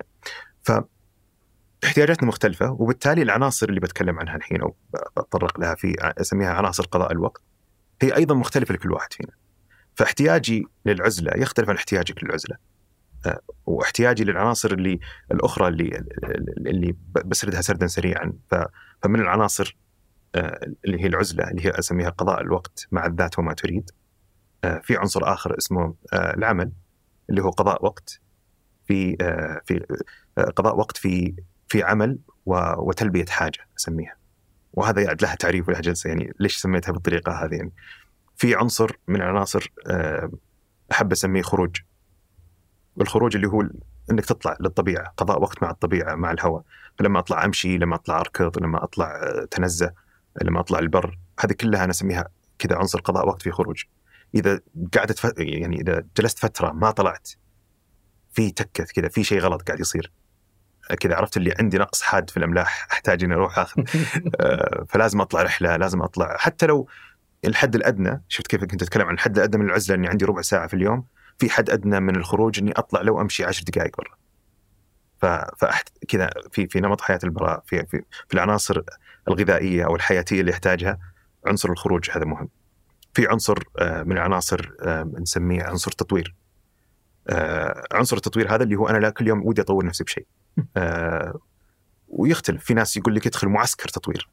طيب وفي ناس يقول لك لا أنا كل يوم عندي عشر دقائق أفتح ديولينجو وأتعلم كلمتين جديدة في اللغة هذه واقفل أو كل يوم عندي ربع ساعة أسمع فيها بودكاست أنا طورت نفسي في شيء معين مثلا أسمع فنجان مثلا ولا آه، فهذا عنصر من العناصر أيضا آه، في عنصر سادس أنا ما أدري ما, ما عديتهم فما أدري هم تقريبا ثمانية اللي. اللي, اللي حطيته ممكن أي واحد يصمم عناصر أكثر من هذه وفقا للأشياء اللي تهمك والأشياء اللي تحس إن أنت نمط حياتك يحتاجها. آه، ففي عنصر آه، سميه عنصر الخدمة. قضاء وقت في إنك تخدم وهو مختلف عن العمل. كم كم كم من الوقت أنا قضيته في إني أساعد أحد في شيء أو إني أتطوع في شيء أو إني أسوي في شيء. لما له عوائد كذا يعني آه، مختلفة ما أتكلم عن أجر ولا أتكلم عن حتى حتى على الجانب النفسي ولا على الجانب ال- الاجتماعي أيضا.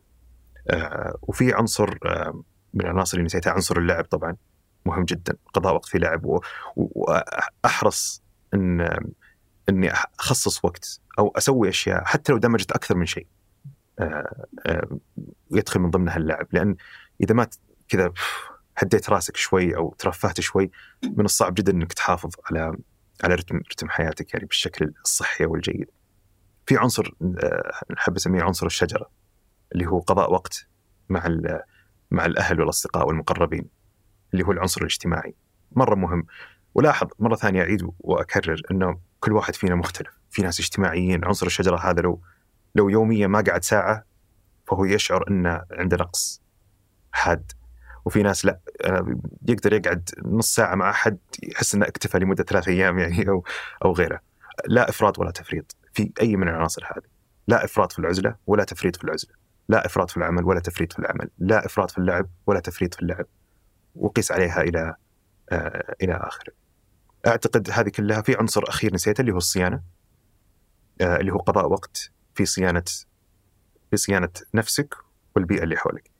آه، أحس دائما يوميا عندي فقرتين من الصيانة اللي هو من قومتك الصبح تفرش أسنانك تتروش تتوضأ ترتب المكان تصلح آه، يعني كل هذه أشياء أعتبرها مهمة جزء من قضاء وقتي في في الصيانة. ويقدر كل واحد فينا إذا عنده يهمه شيء معين يصنع له عنصر خاص فيه. ويقول مثلا قضاء وقت في آه، إذا مثلا يهمني القراءة. مثلا أنا ما عندي عنصر اسمه قراءة. طيب وعندي عنصر اسمه تطوير بس لا أنا معرف التطوير لأشياء أخرى يعني تطوير مهارة. لكن القراءة أنا تهمني فبحط عنصر اسمه عنصر قراءة. أنا يوميا لازم عندي آه، عنصر قراءة ولا إفراط ولا تفريط وأصممها بطريقة معينة. فبالتالي لما نجي آه، أحد يبغى يطبخ طبخة اللي هو أنا أسميها أنت قاعد تصمم يومك. أنت تختار الأطباق والقيم الغذائية اللي فيها وفقا لإحتياجك. فأنا لما أجي أصمم الأسبوع هذا أو الشهر هذا أو رحلة معينة أصممها وفقا لاحتياج الفترة هذه. أنا من زمان ما ما ما, صار عندي خروج فأبى أكثر من الخروج أنا بطلع عندي أسبوع في السنة هذا اسمه أسبوع العزلة. آه، مو بالضرورة إنك أنت العزلة هذا ما تقابل فيه أحد بس إنه جرعات العزلة فيها كبيرة. فعندك معسكر معسكر عزلة سميه. المعسكر معناته انت تأخذ من العناصر وبتكثر منه يعني في الفترة هذه. ف حتى لا يعني لا اسهب فيها عشان ما تضيع نقطتنا الأولى. سألتني عن وأعتقد إني جاوبت بطريقة غير مباشرة موضوع العزلة. آه، آه، وحتى ما أطلع نقطتنا الثانية اللي هي الوجهة البوصلة. هذه كلها آه، من الخارج ونرجع لشيء قلناه وممتاز آه، يعني مهم ان نكرره. يعني دائما أقول اوفر كذا ترى كذا كثير. كذا كأنك قاعد تحاول تحط بالمسطرة يومك وحياتك وكذا. وأنا أقول يعني آه، نظريا نعم لكن فعليا لا. لأن هذه الأشياء كلها ومن طبعي أنا يعني أحترم وأحب التنظيم والمنظمين يعني واحاول أسعى إني أنظم لأن إذا ما سعيت وحاولت أضع بعض من الوقت في محاولة التنظيم آه، حرفيا تتكالب الأمور وتصير فوضى وأنا يعني رغم كل هذا أحيانا كذا لما بس أترك زمام الأمور شوي الأمور تتكركب وتصير فوضى فترجع مرة ثانية لأول شيء. بالنسبة لي صارت الأمور بعد ما مارستها لأكثر من مرة مو بس أنا ومن حولي يعني من, من الأصدقاء والناس يعني وهذا شيء مو بالحال يعني حتى تصميم تشاركي بيني وبين عدد من من من الأصدقاء القريبين مني يعني. وحنا نطبقها مع بعض ونقارن مع بعض ونساعد بعض أيضا في في تصميم نمط حياتنا يعني. ف فهي شيء تصنع مرة واحدة وتحاول إنك تعيد العيار حقها أكثر من مرة وتصير بالنسبة لك طريقة نظر الأمور فريم ورك كذا إطار يعني تخلق فيه أو تصمم فيه أيامك وحياتك بالطريقة اللي تناسبك يعني على المستوى اليومي. آه، طيب آه، لأنك أنت حطيت آه، الحين أنا بقفل العناصر. بنقفل كل شوية إيه. القوس عشان نرجع للي قبله. نعم. آه بس العناصر أنت اخترت الثمانية عناصر. آه ثمانية. إيه، يعني. إيه. لأن آه يعني مثلا القراءة أعرف إنها مهم بالنسبة لك مم. وإنك يعني آه أتوقع إنك تقرأ بشكل يومي أو شبه يومي بس ليش آه ما حطيت من ضمن العناصر؟ يعني لأني أبغى أفهم كيف أنت اخترت كيف وصلت لأنه هذه العناصر فليش متى تشيل عنصر متى تضيف عنصر؟ يعني هذه العناصر ترى يعني حتى قصة شلون صارت كذا هي مرت بعدة مراحل من التطوير. يعني أذكر أول مرة أصلا اخترعت فكرة إنه في عنصر كنت أقول نرجع لموضوع في بداية في 2016 كنت أسولف مع آه، صديق لي يمكن تعرفه دحوم. عبد الرحمن كنت كنت أقول كنت أقول تخيل كذا الحياة المثالية بالنسبة لي حتى ما كنت أستخدم نمط حياة كذا يعني أو شكل كنت أقول الحياة المثالية بالنسبة لي إني أبغى أعيش آه يعني كنت لسه حتى كانت في فترة المرحلة الانتقالية بين هل برجع السعودية بعد ما تخرجت ولا بقعد أشتغل في اليابان ولا بكمل دراسة ولا ولا. فكنت كذا يعني أتخيل إنه الحياة المثالية أبغى أقضي آه شهر في مغامرات. كذا بطلع مغامرة كذا أطلع شهر مغامرة اللي هي الحين أسميها خروج. آه وبعدين بعد الشهر هذا أبغى أقعد آه آه، شهرين عمل. فلما أرجع من الرحلة يكون فترة عمل أشتغل خلاص كذا يعني عرفت اللي ريكاب بعد الرحلة.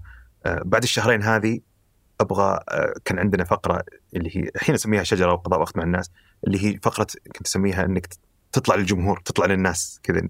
أنت خلصت عمل خلينا نقول كت- كتبت تعاليم الرحلة ولا سويت فيلم ولا سويت ايا كان فتطلع للناس تقابل الناس تحضر لقاءات تحضر مناسبات اجتماعية وكذا لمدة مثلا شهرين بعدها.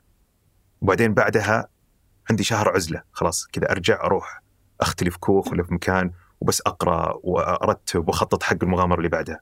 بعدين أطلع بعدها شهرين كذا يعني هذا طبعا آه، مثالية غير واقعية يعني بس إنه يعني ممكن قابل للتطبيق بشكل هذا بس كانت هذه الفكرة إنه في أربع عناصر أساسية في حياتي خروج عمل آه، جمهور كنا نسميها آه، والأخير العزلة. فكذا اللي فكرة كانت لذيذة كذا يعني أو أو كيف كيف كنا نتصورها. وبعدين طبعا تكتشف قصور الأشياء هذه. طب وباقي حياتك وينها؟ يعني الأمور الثانية اللي هي الصحة وال... والتفاصيل الصغيرة. ف... وبالتالي بدأت تتطور أو بدأ يطلع لها آه، كذا أذاني ورجول الفكرة يعني. لما صارت.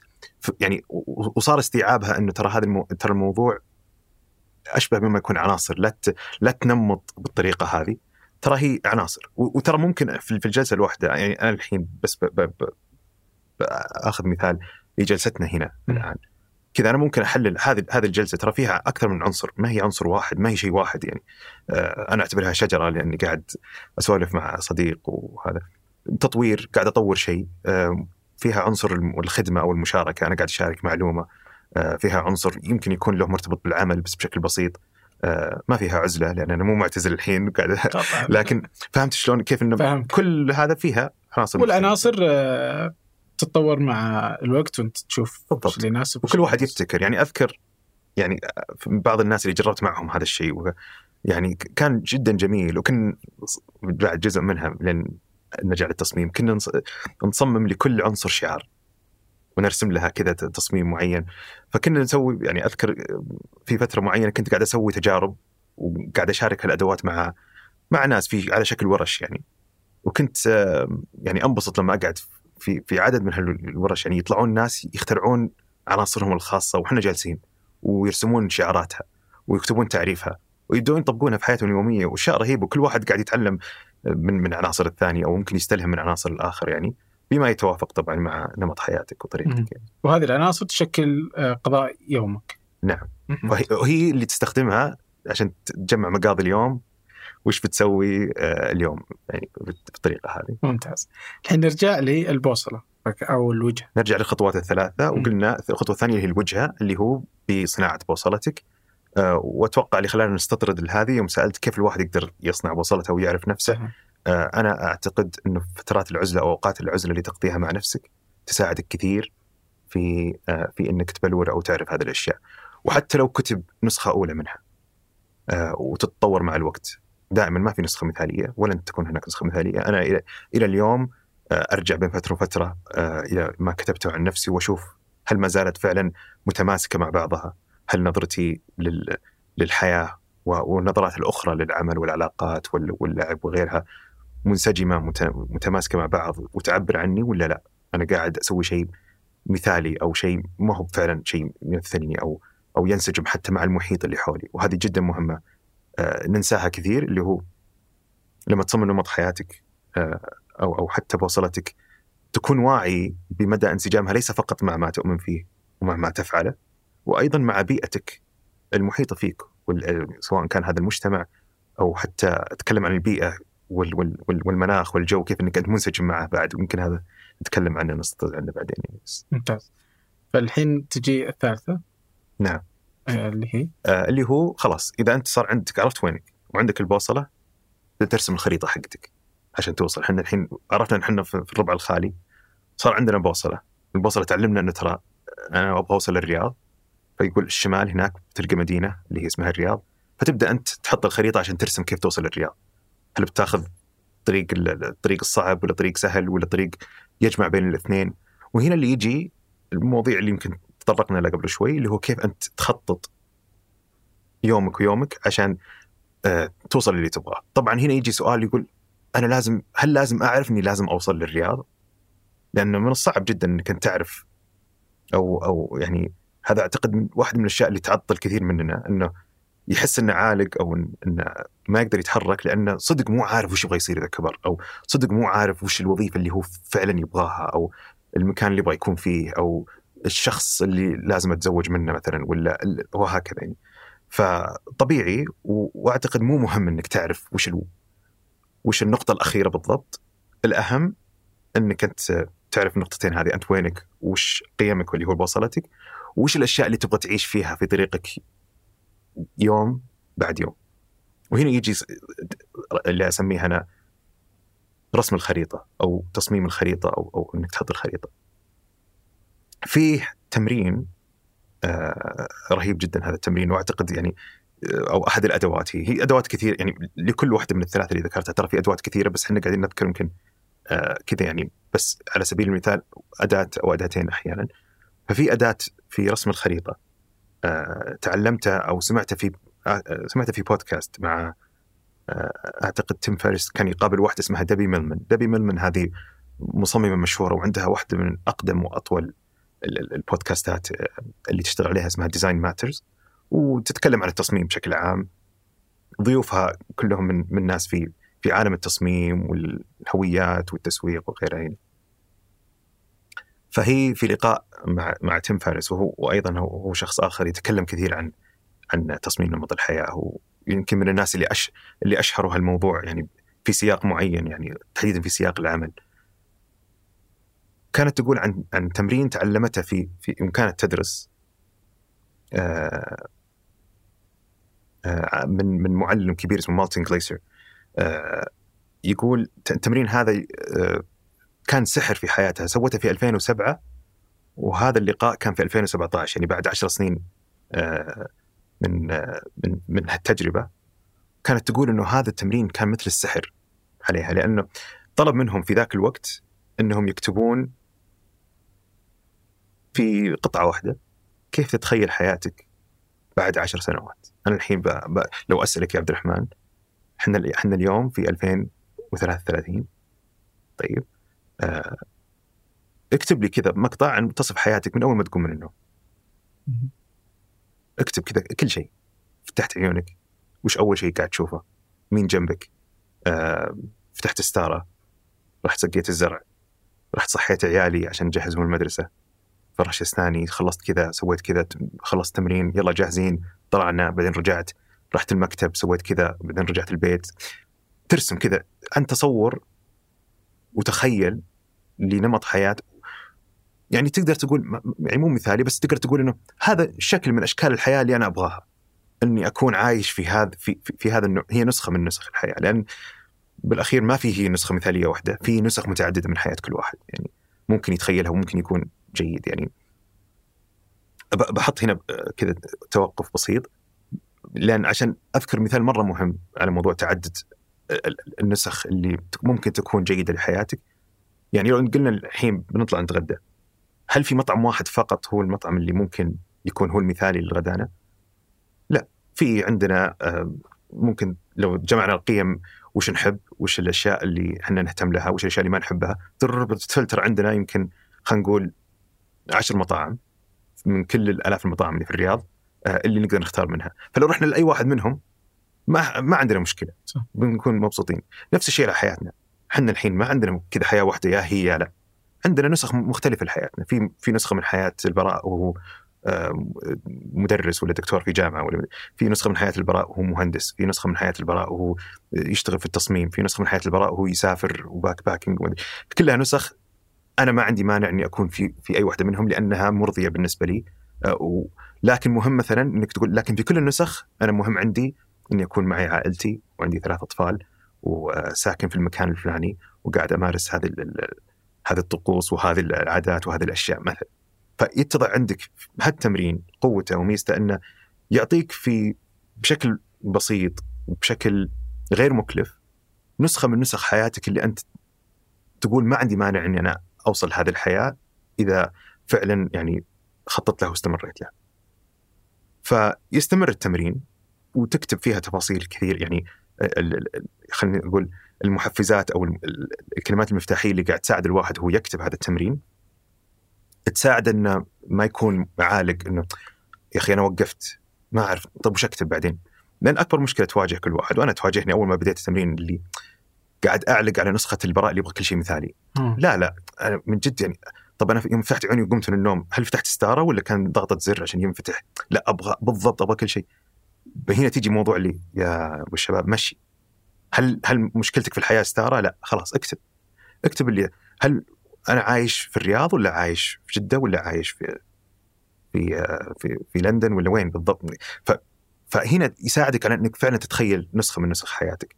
نسخة من نسخ حياتك اللي ما تمانع إنك قاعد تشتغل فيها في مهن معينة. آه، وإلى آخره شكل الأسرة، شكل علاقاتك، شكل آه، الأثر اللي قاعد تقدمه، شكل أشياء كثيرة. والنسخة الأولى تخلق لك نسخ ثانية. السحر في هالتمرين إنك أنت قاعد تكتب اليوم الشيء بيصير بعد عشر سنين، عشر سنين تراها بعيدة. يعني لو تترك كل شيء الحين وتقرر إنك يلا من الصفر أنا ببدأ بروح كلية طب وبدرس طب ممكن تصير طبيب بعد عشر سنين. صحيح لو قررت إنك بتخ... توقف كل شيء وتب... فهي بعيدة بس في نفس الوقت تراها قريبة بعد. يعني هي فيها السحر هذا اللي يعني ح... 2013 ترى يعني لو تفكر وش... وين كنت في 2013 وش كنت وش كنت تسوي؟ ترى قبل 10 سنوات سنوات هذه. يعني تحس إنها ترى قبل أمس. يعني مو مو شيء. آه ومع ذلك من أهم الأشياء اللي تساعدك فيها التمرين ونربطها في موضوع البوصلة آه، مو البوصلة عفوا الخريطة.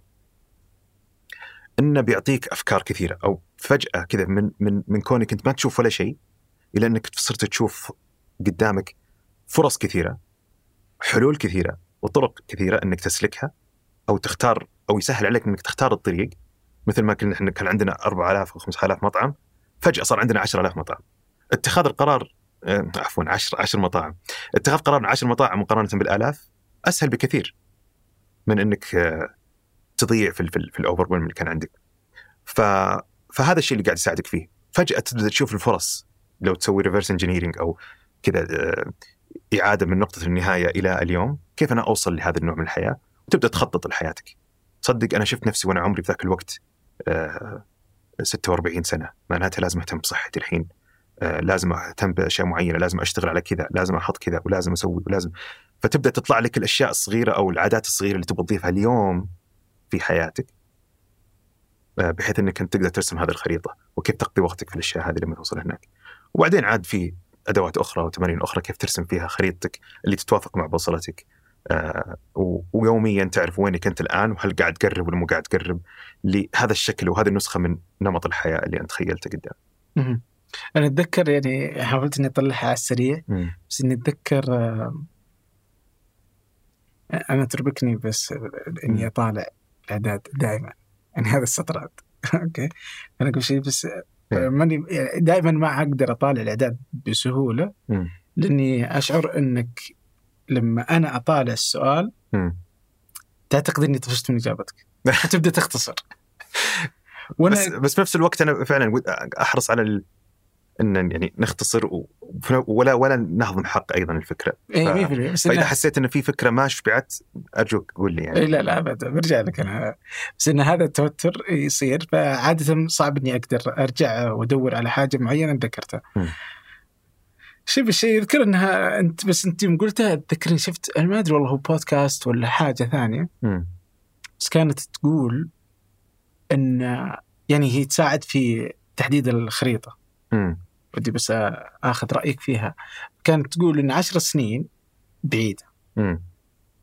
هو ماذا لو أتوقع كانت فكرة التمرين كذا بس إني ما ما. قدرت أطلعها بسرعة.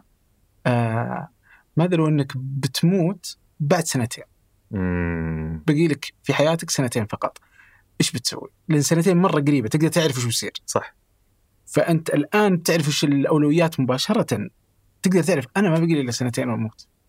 فوش اللي بتسوي؟ هل أنت باقي بتسوي هذا؟ هل باقي بتركز على عملك وتترك أهلك؟ هل مم. أهلك بيصير هم الأولوية الأكبر؟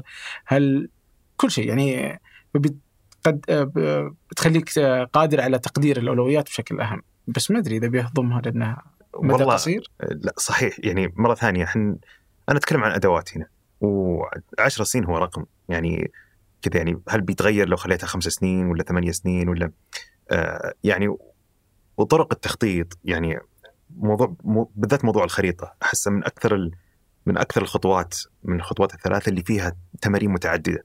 خطأ. واللي واللي ناس كثير اوريدي تصمم يعني آه تخطط يعني كثير منه يمارس أصلا تصميم نمط الحياة بس ما ما نسميه تصميم نمط الحياة نسميه تخطيط نسميه بجدول بسوي جدول بنسوي آه ما هو بخطأ بس مسميات يعني مرة ثانية أنا أحب يعني مهم جدا لما يعطى الشيء اسم. يساعدك على على التفكير فيه يساعدك على فهمه أكثر يساعدك على تفكيكه يساعدك على, على يعني وضعه بأهمية مختلفة.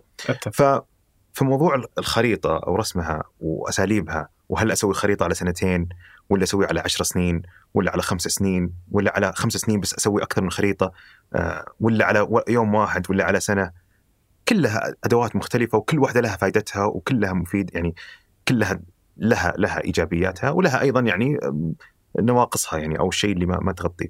يعني حتى على شيء أذكره في حديث قديم لنا يمكن تذكر وهي من الأفكار أو خليني أسميها بعد من نظرات الحياة اللي عندي اللي خلتني أتخذ قرارات يعني كبيرة في حياتي من إني أطلع من وظيفة وإني أسافر فجأة اليابان بعدين أغير أشياء اللي هو كانت فكرة ال mayfly آه،. تذكر أو آه، وما زالت يعني تحضر إلى اليوم يعني في في بعض السياقات. لما لما أفكر بموضوع إنه عمرنا فعلا محدود. آه، ومحدودية الوقت. إني بعيش سنتين أو بعيش سنة أو ما أضمن وش بي هل هل لو لو باقي لك شهر كيف فجأة كذا؟ شوف كيف نشتغل إحنا مع ال deadline. صح. إذا عندك deadline فجأة تطلع لك قوة خارقة وكيف؟ فتخيل القوة الخارقة هذه عندك كل يوم. أنا عمري محدود. أبغى كل يوم يحس يكون محس محسوب لي إني عشته بطريقة أنا راضي عنها. آه، عشتها بطريقة ذات معنى عشتها بطريقة محسوبة لي آه، وليست علي. ما أجي بنهايه اليوم. وأيضا مهم هنا بعد أن نحرص على في في خضم كل هذا. وأنا أول واحد آه، يعني أقول لنفسي هالكلام آه، اللي هو بعد نكون حنينين مع أنفسنا. يعني في في في فقرات كثيرة أكون جدا قاسي. وأقول اليوم ما استغليت ما استغليت اليوم 100% فأصير قاسي لأني سويت 80% لا لا يعني دائما مهم الواحد يكون آه، متعاطف مع نفسه آه، ويعرف متى يشد ومتى يرخي. بس هذه فكرة مرة ثانية فكرة سنتين أو فكرة سنة. بالعكس كلها أشياء مفيدة وتساعد على إنك تعطي ترجع للصورة الكبيرة. آه، وهذا هذا في سياق أيضا رسم الخريطة. دائما في في تصميم نمط الحياة عندنا لازم نكون واعيين على أي ارتفاع إحنا قاعدين نحلق. في الارتفاع اليومي في أحيانا ارتفاع اليومي أنا عندي تخطيط خمس دقائق أقل من خمس دقائق يوميا. أحيانا أقل يعني بس بس أعرف وش أهم الأشياء اليوم متى أوقاتها لأن في عندي نظام مجهز أنا من قبل كيف إني أجهز لهالشيء هذا أو كيف كيف تشكيل آه، وضعي. في عندك تخطيط سنوي مثلا تسويه هذا تاخذ منك يوم أو يومين في آخر السنة.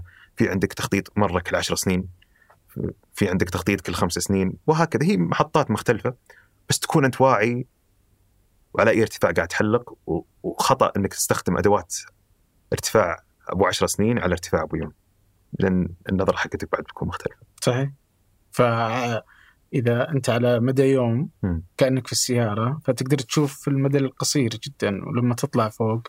كل ما تبدأ تبعد عن الأشياء نعم. الصغيرة وما تشوف إلا الصورة الكبيرة صح وهذه تعطيك آه، بس آه،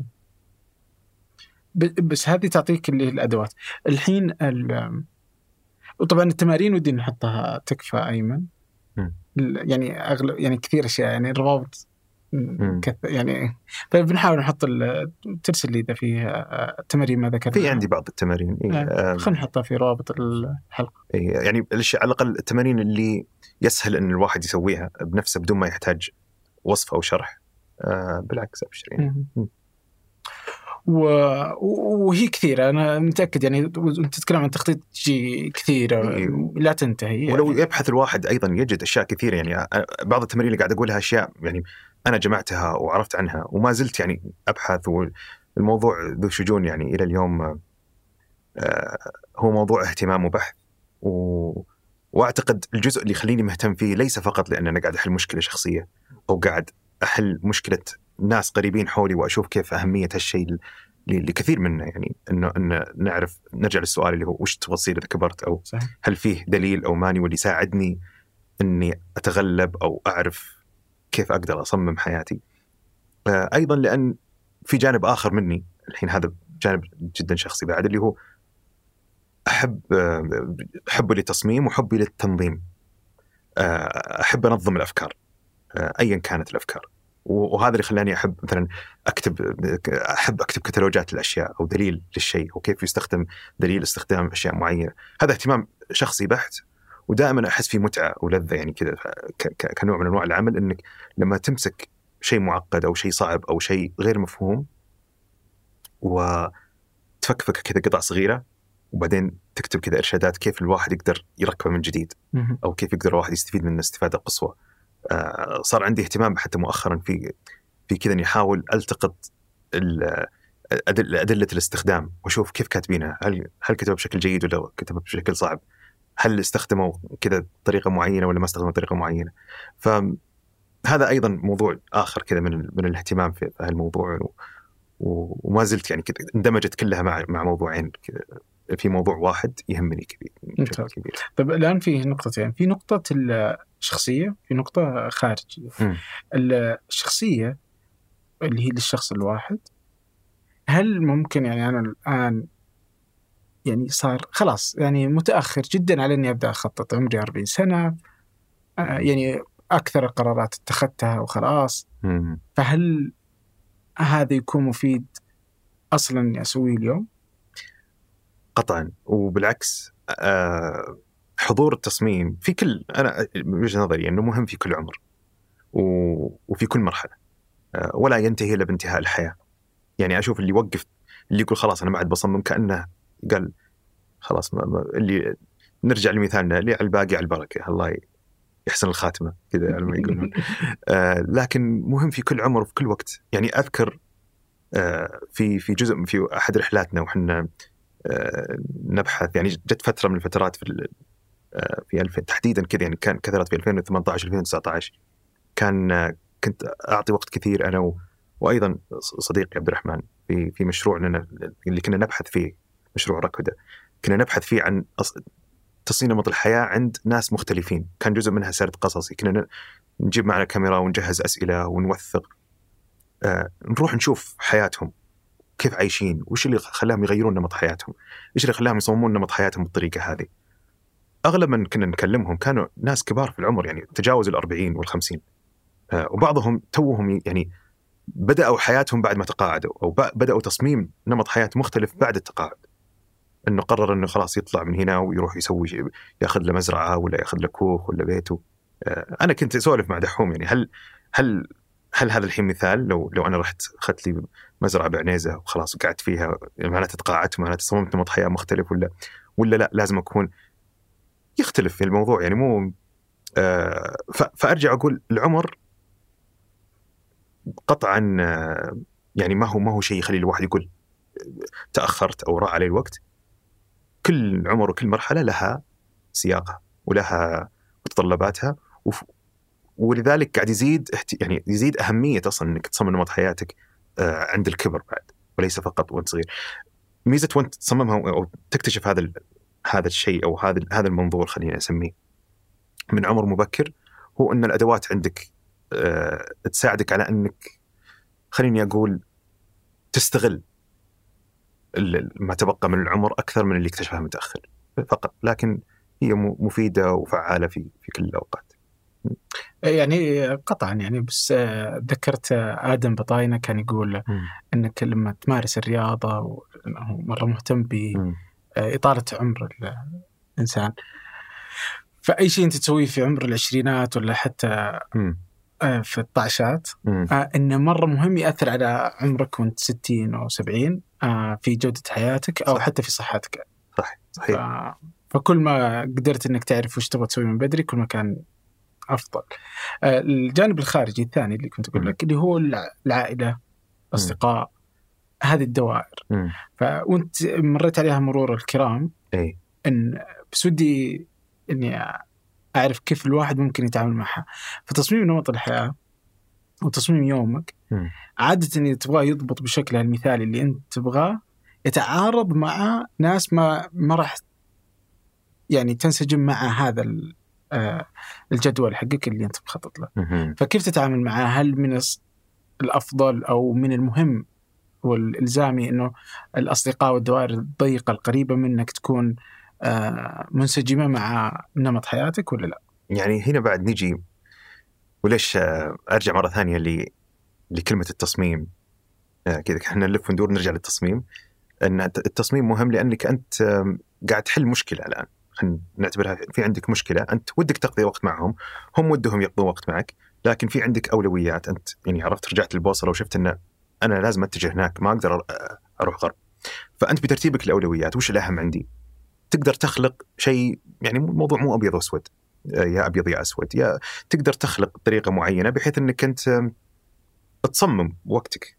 تقول أنا مثلا عندي الويكند أو عندي ترى فترات ما بين المغرب والعشاء أي واحد يبغى يقابلني أقدر أرتب الوقت آه، عندي أوقات في في شهر معين في السنة هذا اللي يعني أرجع المثال المتطرف كنت أقول في شهرين تروح تقابل فيها الناس بعدين تطلع مرة ثانية. فكل واحد وطريقته في كيف يبغى يصمم هذا الشيء بما يتناسب مع الناس. عاد في ناس مرة يهمهم جدا إنه ينسجم بشكل عالي فبالتالي قاعد يضحي أو قاعد يقلل من الأشياء اللي هو يبغاها عشان ينسجم. وفي ناس لا يقول أنا عند أنا صحتي ولا شغلي ولا أهلي أولى أو أهم من مثلا آه، العلاقات اللي برا البيت. أنا وهكذا هي متفاوتة لكن أرجع مرة ثانية على أنت كيف تصممها بقصد ومعنى أنك تخليها تنسجم. آه، وهذا يرجعني على على شيء مرة مهم ويمكن قلته قبل وأحس إن لأنه مهم ودي أكرره اللي هو وش الحياة المصممة أصلا بشكل جيد؟ لما أنت تشوف أي واحد مصمم حياته بشكل جيد. طيب لما نقول حياته حتى مصمم عمله بشكل جيد، مصمم علاقاته بشكل جيد. هو الشخص اللي تنسجم فيها معتقداته وقيمه اللي هي بوصلته سياقنا مع الشيء اللي هو قاعد يسويه. أي واحد يجامل بزيادة تلاقيه حياته مصممه بشكل غير جيد. أي واحد قاعد يسوي شيء آه، أو أو عنده إيمان بس مو قادر يسويه تلاقيه اللي يتحسر وتلاقيه زعلان وتلاقيه يتحلطم لأنه مو قادر يوصل مو قادر يسوي هذا الشيء اللي, اللي هو مؤمن إنه لازم يسويه. بعد موضوع ثاني طب وش الحلول؟ الحلول يا إنك تغير قناعتك أو إنك تغير أفعالك. صحيح. آه وهذه كل كل واحدة فيها شغل هو ما هي بسهله يعني بس بس هذه تلخص كل اللي أنا قاعد أقوله يعني في تصميم نمط الحياة أو كيف إن يعني أجد إنه هالموضوع كله ينسجم مع بعض لما لما أقول هذه هذا هذا التعريف وأحطه في نصب عيني يعني وأذكر نفسي فيه دائما اللي هو هل أفعالي وسلوكياتي وما يظهر مني يعني الآن وما أطبقه منسجم ومتطابق مع ما أؤمن فيه وأعتقد فيه وطبعا الطبقة الثالثة اللي هو منسجم مع من حولي والبيئة المحيطة فيها. هذه هذه هي يعني بشكل عام. الآن نمط الحياة في يجيك يقول لك واحد يعني كل هذا الكلام اللي تقوله ممتاز حلو آه بس إنه يقتل الحياة يقتل العفوية حقتها يقتل التلقائية حقتها يقتل يعني هذا الشكل من ال... من العفوية اللي تصير مع الحياة آه مرة ثانية نقطة مرة رهيبة وعظيمة وفي محلها لأن هذا اللي ما أخشاه أنا دائما لما أجي أتكلم. يعني أنا بشكل طبيعي متح... واضح إني متحيز جدا على موضوع التصميم وعلى موضوع البحث وأعرف ناس يعني يشبهوني في هذا الشيء. فنقدر نتكلم إلى بكرة في هالموضوع آه وغالبا الناس اللي تتشارك في موضوع حبهم للتنظيم. يعني على قولهم we geek out على على موضوع نظم وخطط وحط. وبعدين تجي على الموضوع على الموضوع اللي ذكرته اللي هو هذا أنت قتلت قتلت متعة الحياة أو محاولتك للسيطرة خلينا نسميها على الوقت. هذه غير واقعية وغير صحيحة وأنا أتفق تماما. و يعني يعني هذا اكتشاف خلينا نقول يعني مؤخرا يمكن قبل قبل سنة أو أو, أو سنة وزيادة شوي يعني أذكر اللحظة اللي اللي فعلا كنت غي... بديت أغير حتى لغتي في في في طريقة كلامي عن عن الوقت. يعني أول كنت أقول كنت كنت يعني أتكلم عن ليش أنا أصلا نمط حياتي لأني أبغى أسيطر على وقتي. كنت أقول كنت أقول هالكلام. آه إلين ما بديت أستوعب إنه لحظة وين؟ ترى ما تقدر تسيطر على وقتك. ما تقدر تسيطر على ما ما حد يعرف وش بيصير قدام هذا أول شيء. والشيء الثاني أي شيء تحاول تسيطر عليه وأتكلم في سياق هنا تخنقه كذا اللي تحاول تخلي كل شيء يمشي على المسطرة وزي ما تبي micromanagement كذا على على كل شيء. راح تتعب وتتعب من حولك وراح فعلا تقتل المتعة في في في حياتك وعفويتها. هذا نفس الشيء كان يصير معي في السفر ممكن تخطط للسفر. أذكر كنت يعني في في جزء من من من من مراحل حبي للسفر يعني كنت أخطط يوميا بالساعة وش بيصير. طيب؟ وبعدين تيجي لأرض الواقع وتصير تصير أنت stressed كذا تحت ضغط إنه لا نتأخر بسرعة خلينا نطلع من هنا خلينا نسوي كذا خلينا نسوي. بالذات إذا كان معك أحد يعني تتعب تتعب أكثر يعني آه هذا وأنت لحالك تتعب فما بالك معك أحد يعني. وبعدين بدأت تكتشف إنه لا ترى في وزنية مثال يعني وزنية لذيذة كذا يعني في النص خليني أسميها لأنك تحط الأشياء العامة تحط الأطر العامة تحط أنا أسميها ال guidelines أو كذا شيء ارشادي ترى هذا هو شكل الشيء المثالي بالنسبة لي لكن ترى في مساحة من من الأريحية. عادي لو ما سويت كذا. وهذا اللي أنا أطبقه في يومي الآن. الآن لما أخطط يومي أنا عندي شيء يشبه الجدول وحاط فيها وش يعني كذا بالساعات. يعني عندي هنا ساعة كذا عندي هنا ساعتين. يعني ما ما أخطط. يعني في أعرف ناس يخططون بالدقيقة.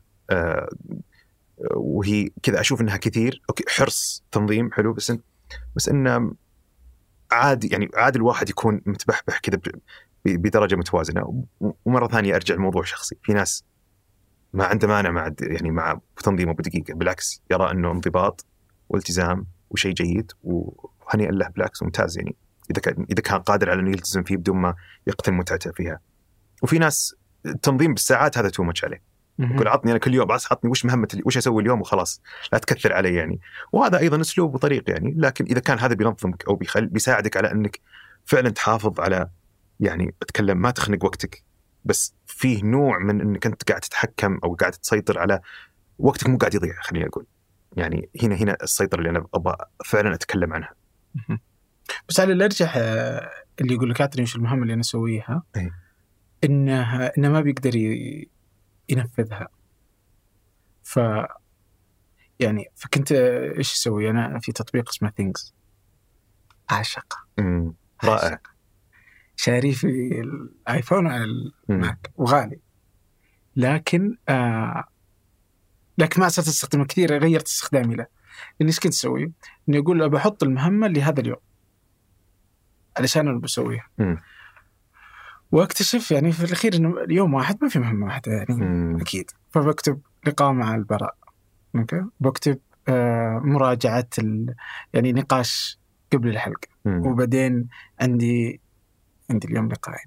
اللقاء الثاني بكتب الأشياء هذه وأنا already قد كتبت آه إني أنا أبغى أسوي آه بكتب مدري وشو واضح إنه يوم خميس فيوم خميس دائما يكون خفيف فأنا أعرف إنه خفيف دائما. فمجدول إنه يوم الخميس بسوي بكتب المقالة هذه. بعدين بروح أقابل مثلا زي واكتشف إن فعلا هذه المهام أنا مستحيل أسويها كل شيء بس أجلها لليوم الثاني لليوم الثاني لليوم الثاني واليوم الثاني اللي اوريدي فيه مهام ثانية. فيسهل عليك إنك تتخيل إن فيه وقت تسوي المهام بينما أنا مستحيل يعني. طيب يعني لو لو بتكلم معك عن هذه الحين مشكلة. طيب طيب نبغى نحل هالمشكلة. جذر المشكلة هذه وش هي؟ عدم آه، تقدير خلينا نقول؟ آه، يعني سوء لأنك صعب إنك إيه. تتخيل إنك تقدر تسوي كل هذه المهام في يوم واحد. حلو. فأنت وطبيعة اليوم مستحيلة ففي صعوبة في أو أو خلينا نقول في عدم دقة في تقدير حجم المهمة أو الوقت اللي ممكن تستغرق المهمة أو الجهد اللي ممكن تستغرق. طيب فهذا الحين أنا بالنسبة لي كذا خلاص تعلمت أو عرفت سيجنال من اليوم علامه انه يجب يعني أبغى أكون آه، حذر أو دقيق أكثر في تقدير المهمة هذه هل بتاخذ كثير ولا شوي؟ فبالتالي طيب هل أقدر أخلص هل, هل لو اعطيها المهمة يوم فقط اليوم يكفي ولا ما يكفي؟ في في عادة صرت أستخدمها مؤخرا لأن أنا ترى يعني بشكل مشابه كنت أقع في هالشيء وما زلت يعني أحيانا لكن صرت أستخدم طريقة سهلت علي كثير وصارت تخفف علي حتى حدة انتقاد نفسي لما لما ما أنجح في إنجاز العشر مهام اللي حاطها اليوم ولا الست مهام حتى أحيانا. آه، صرت أحط يوميا في صندوق عندي يعني Things كنت أستخدمه من زمان بس خلاص الحين كل شيء صار manual بالكتابة. أكتب كذا بس في مربع وش أهم شيء اليوم؟ كذا عندي يوميا في صفحة الكتاب الأسود. بعد هذا في مربع صغير اسمه أهم شيء اليوم وأكتب. هذه لو اليوم ما خلصت إلا هالشغلة لكفى فاليوم أهم شيء عندك فنجان. فاليوم آه، في عندي فنجان بعدين بعدها بمسك خط الشرقية يعني ف... فعند أحاول أحط الأشياء هذه وأجي آخر اليوم أجي أراجع وأحط هذا تم وهذا ما تم وت- وتصير أحيانا ان الأشياء اللي تحت الصندوق طيب يعني مثلا الحين أنا كاتب لقاء فنجان هو أهم أهم فقرة اليوم اللي ودنا نركز عليها بعدين بعدها في عندي كذا مهمة أحدهم أمسك خط الشرقية طيب لو صار لي شيء وما مسكت خط الشرقية خلاص أكتب بكرة أمسك خط الشرقية مو باليوم ف بس واضح عندي إنه أهم واحد فوق صار عندي يعني أنا بيني وبين نفسي هذا قررت إنه هذا إذا ما سويته أنا فشلت اليوم. آه لكن الأشياء الثانية أنا عندي تسامح إنها عادي تصير بكره وإذا مثلا ما عندك تسامح أنا لازم أحضر فنجان ولازم أمشي الشرقية اليوم ف... فهنا أحاول أحرص إني أكثر أدخل أكثر في دقة هل هذا فعلا قابل للتطبيق ولا لا. بس انه يعني أعتقد هذا موضوع يجي مرة ثانية إلى كيف أنت تقدر الأمور. وفي في بعد أيضا بما موضوع استطراد على التنظيم في شخص قديم ويتكلم عن هالمواضيع كثير اللي هو ديفيد ألن أعتقد هو من أوائل الناس اللي روجوا لفكرة التنظيم الشخصي أو ال productivity والإنجاز وغيرها. يعني آه، عنده أسلوب آه، يتكلم عنها لأن هذه المهام كثيرة آه، وله طريقة وله نظام وله تصميم وله آه، كان يتكلم عن نقطة اللي هو كيف إنك أنت دائما تسرد كل المهام في بداية. يعني آه، أسلوب بختصرها في إنه آه، تاخذ ال inbox عنده حاجة اسمها ال inbox آه، أو صندوق الوارد. أي مهمه في رأسك أي شيء تبغى تسويه تجمعها في مكان واحد. ما يكون في مهام أجندتك اليومية. يكون في مكان كذا برا. وتجمعها كلها أي شيء تبي تسويه. لقاء رحلة سفر تجمعها في مكان واحد. وبعدين في جزء من العملية هي اسمها ال processing أو إنك تحلل وش بيصير اليوم وتشوف من هذه من اللي فعلا منهم قادر انه يسويه اليوم ومن اللي لا يصبر لبكرة ومن اللي يصبر لبكره آه فبدل ما تقعد تشيلهم معك كل يوم بعدين تشيلها بكرة وتأجلها بكرة تاجلها بكرة لا خلها برا نظامك. وانت تختار اليوم أنا أشعر إنه هذه مناسبة وهذه بت- بتصلح وإذا فعلا خلصت كل مهامك وتحس إنه أوه تصدق عندي وقت ارجع للصندوق وجيب من هالشيء أحسن من العكس اللي تحس إنه ما يكفي أو أنا حملت نفسي أكثر من اللي أقدر عليه. في فكرة إنك تبدأ تحطها في التقويم فتحط لها الساعات المعينة فتكتشف إنها ما يكفي الوقت. حق اليوم كله اي ونرجع نعم. مره ثانية اللي هو حطيت لها ساعتين بس ترى ما ما أمدى أو فعلا يومك كان مشغول فأكل من. آه بس آه في حاجة ما بتجاوزها ليش صرت تكتب؟ بينما تقدر تح... ليش تكتب يدويا بينما أي. تقدر تكتب الكترونيا أو ال- قصدك التدوين اليومي ولا هذا يعني حتى اللي قبل شوي أنت قلت إني أنا أكتبه في الكتاب اي الأسود اي ما ما أستخدم تطبيقات في في المهام يعني جزء منها طبعا الكتاب يعني قبل كنت أستخدم تطبيقات كنت أستخدم دي 1 وما زال موجود عندي بس استخدمه كذا يعني ايفنتات معينة يعني في رحلات معينة في أشياء معينة اللي ما أقدر أكتب كل يوم آه، أستخدم تطبيق. آه، لكن الكتابة بالنسبة لي يعني أعرف الش- الشيء الشيء اللي أنا كنت أصلا أفكر فيه وكل من يعني يستغرب اللي يقول. ترى في تكنولوجي تقنية وتسهل عليك تسهل عليك التخزين البحث الرجوع لها إذا تبي ترجع لكلمة معينة. بس اكتشفت اني أنا ما أحتاج أنا ما أرجع ترى لل- اللي ما أكتب. ف... ف... فبالنسبة لي هذه الميزة اللي اللي تسوق لها تطبيقات. أو إن synchronization مثلا لو تفتحها بجوالك بعدين تفتحها في اللابتوب بعدين تفتحها في مكان ثاني. ما هي ميزة تغريني كفاية إني أقول أبترك أبترك الكتابة وأروح لل... للجوال أو للتطبيقات ولان الكتابة بالنسبة لي فيها شيء آه، مرة كذا يعني يتصل معي شخصيا اللي هو هذا الوقت اللي أقضيه في كذا إني أوقف بعيد عن الشاشات بعيد عن الجوال بعيد عن كل شيء آه كذا طقوسيتها كذا بشكل بشكل خاص خليني أقول آه يهمني ويثريني. والبطء في الكتابة أيضا لما أجي أكتب بشويش وأحاول إني أتعصر الكلام. وما في شيء اسمه كذا سلكت أول وأمسح بعدين اعيد الكتابه مرة ثانية لا تطلع زي ما هي. آه واعتبره مشروع بالنسبة لي فني. وأهمية الكتابة بالنسبة لي هي في الوقت حق الكتابة. يعني يعني لما أجي أكتب يوميا هذه فترة الصباح وفترة المساء فائدتها مو إنه أنا بعد شهر برجع أبحث. فائدتها الآن وأنا قاعد أعكس اليوم وش الدروس المهمة اللي تعلمتها وش الأشياء المهمة اللي تعلمتها. وبعدين إذا صار في شيء مرة مهم أنا يعني وقت الكتابة صرت أعرف إنه هذا الشيء أحس إني ودي أرجع له بعدين.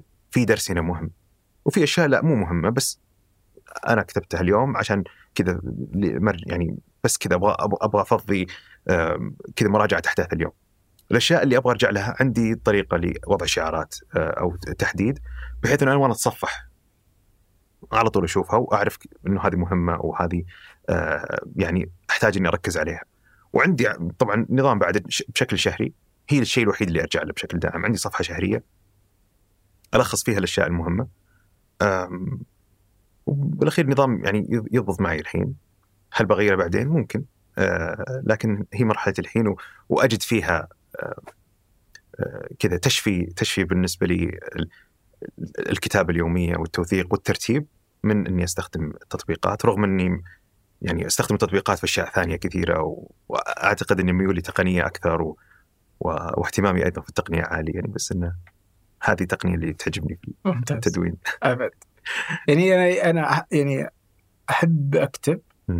بيدي لكني ما قدرت ألقى ال- السبب اللي يخليني ما أستخدم التقنية على إيه. الكتابة فدائما أصير بس أكتب لأني بس أبغى أكتب أبغى يدي ما- يعني ما أبغى اترك لأني إيه. أشعر طبعا اكتشفت إني أحب الكتاب. مؤخرا مرة يعني.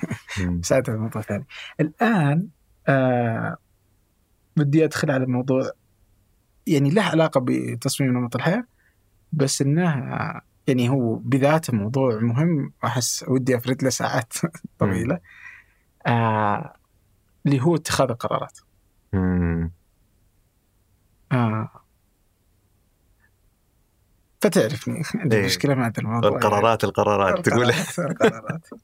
آه فمره مزعج. يعني آه يعني أدري ويعني وبحثت وأفهم أن القرارات بكل أشكالها آه إنها مزعجة وإنها تأخذ ظهر نفس ال- آه، الطاقم من أي اتخاذ قرار سواء كان مهم ولا عادي. مم. ولذا آه، مارك زاكربرج ولا ستيف ولا الناس اللي تلبس اللبس نفسه طول الوقت ما هو عشان اني كول هو إنه عشان ما يقرر فما عاد يبغى يتخذ قرار آه بس أنا ما أسويها. بس ما هي هنا يعني مثلا أسوأ شيء وين ناكل. أكرهها. أو وين نتقابل؟ أنا ودي أقابل ناس بس لا يسألني وين نتقابل. أرجوك لا تقول لي وين نتقابل بحلمك الوقت أنت اختار المكان. إيه. والمشكلة إنه إذا اختار المكان أنزعج. إيه. يعني إذا ما يعجبني. إيه. أقول له اختار مكان يقول هنا أقول لا ما أبغى. ف... ف... فوصلت مؤخرا إني صرت أقول خلاص أبغى إلى الآن ما وصلت لل... إيه. للشكل المثالي بس إني قلت أبغى أعرف المطعم اللي أنا أحبه فقط. يعني أي أحد يقول لي ناكل بقول له هنا. أي بكررها طول اليوم إيش أسوي يعني؟ أو القهوة اللي أنا أحبها أو المكان اللي أجلس فيه خارج نطاق هذين مم. آه لأنها تسهل علي أتعب. فأتوقع إن الناس كلها يعني في ناس يقول لك إنه عدد القرارات اللي يتخذها الإنسان بوعي وبدون وعي في اليوم الواحد توصل يمكن 30000 أو شيء زي كذا. فودي تكلمني وتساعدني. ف- والله ما أدري من وين تبدأ من وين تنتهي. لا لا. بس ابدأ انطلق. موضوع القرارات آه، قطعا ذو شجون. آه، ولا يعني جزء لا يتجزأ من تصميم نمط الحياة أيضا لأن تصميم نمط الحياة كله قرارات أصلا. يعني لو لو لو تجي فعلا تشوف وش الموضوع قاعد يصير فيه أنت قاعد تقرر قرارات كبيرة يعني. وين تشتغل وين تاكل وين مين تتزوج وش تسوي وين تعيش. فكلها هذه أساس أساس فيها مهارتك في اتخاذ القرارات. وشخصيا يعني مثل ما أنت يعني فضفضت يعني وأنا يمكن فضفضت لك بعد وفضفض لك مرة ثانية اللي هو القرارات القرارات شيء آه، كان متعب بالنسبة لي. وهو يعني فعلا يعزى إليه أصلا اهتمامي بصناعه الحياة لأن أنا كنت فعلا ما أعرف أقرر آخذ هذا الطريق ولا هذا الطريق أقعد ولا أرجع أسوي هذا ولا ما أسوي هذا. قبل تقريبا سنتين أذكر كذا وص- وصلت آه، في وقت كورونا سنتين ونص تقريبا أذكر وصلت كذا اوج ال- الانزعاج وبنفس القصة ما في مانيوال ما في دليل ما في شيء وطحت على كذا مصدر آه، ابى أشارك يعني آه، بعض ما أعرف عنها يعني لكن اكتشفت أشياء عظيمة جدا وتخلي يعني وفي نفس الوقت قاعد أنقهر إن يعني ما في أحد ما في أحد يعيش يعني عايش الآن يعني وعنده مسؤوليات وما يعني ما يقدر يستغني عن هذه المهاره إنه يطور مهارة اتخاذ القرار. أنا أشبهها أيضا بشيء يعني يشبهها اللي هو الوعي المالي مثلا. الوعي المالي أحسه جدا مهم في معرفة كيف تدير آه، أموالك، ادخاراتك، استثماراتك، كيف تخطط ماليا، كيف تسوي الأشياء هذه بس مين يعلمنا هالاشياء هذه؟ ما في منهج يعلمنا اتخاذ القرارات وما في منهج يعلمنا الوعي المالي، كلها اشياء أنت تتعلمها من محيطك. من آه، أسرتك، من الناس اللي حولك، من تجاربك في الحياة، من آه، الكفوف اللي تجيك يعني من.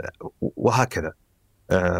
فاللي يبغى مثلا يتوعى ماليا وما كان في بيئة أو ظروف تساعده إنه يكون يعرف كيف يفكر ماليا بيضطر إنه يروح يتعلم ويقرأ. بس هي مهارة تتطو- تتطور وممكن الواحد يصير يعني يصل إلى مرحلة معينة من من الحرية المالية من التخطيط المالي الجيد من وإلى آخره. نفس الشيء القرارات. القرارات أنا بعد أشعر إنها أهم لأن هي أيضا اللي بتوصلك للحرية المالية إذا عرفت تتخذ قرارات جيدة مع المال اللي هو في الحياة بشكل عام.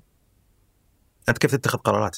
يعني أزعم إنه أغلبنا آه، يعني وصل لما وصله من مهارات اتخاذ القرارات بدون ما يعي أصلا هو كيف وصل هناك أو كيف وهل هو خطط لها أو صمم طريقة اتخاذ القرارات يعني. آه وهذا الشيء اللي أذكر من من اكتشفت آه أحد ال- الكورسات اللي اسمه Decision by Design القرارات في التصميم by شين باريش هذا يمكن تعرفه صديقنا صاحب المدو... ال- ال- البودكاست المشهور بعد وعنده مدونة عظيمة في ال Farnam Street.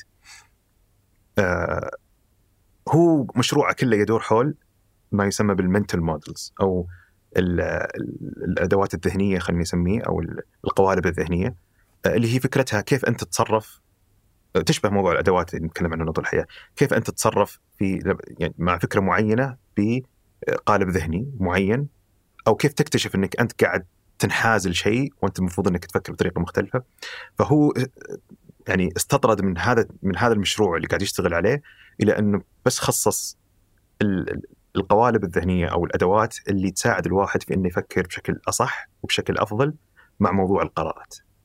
هذه القرارات القرارات يعني ويمشي مع مجموعة من المهارات.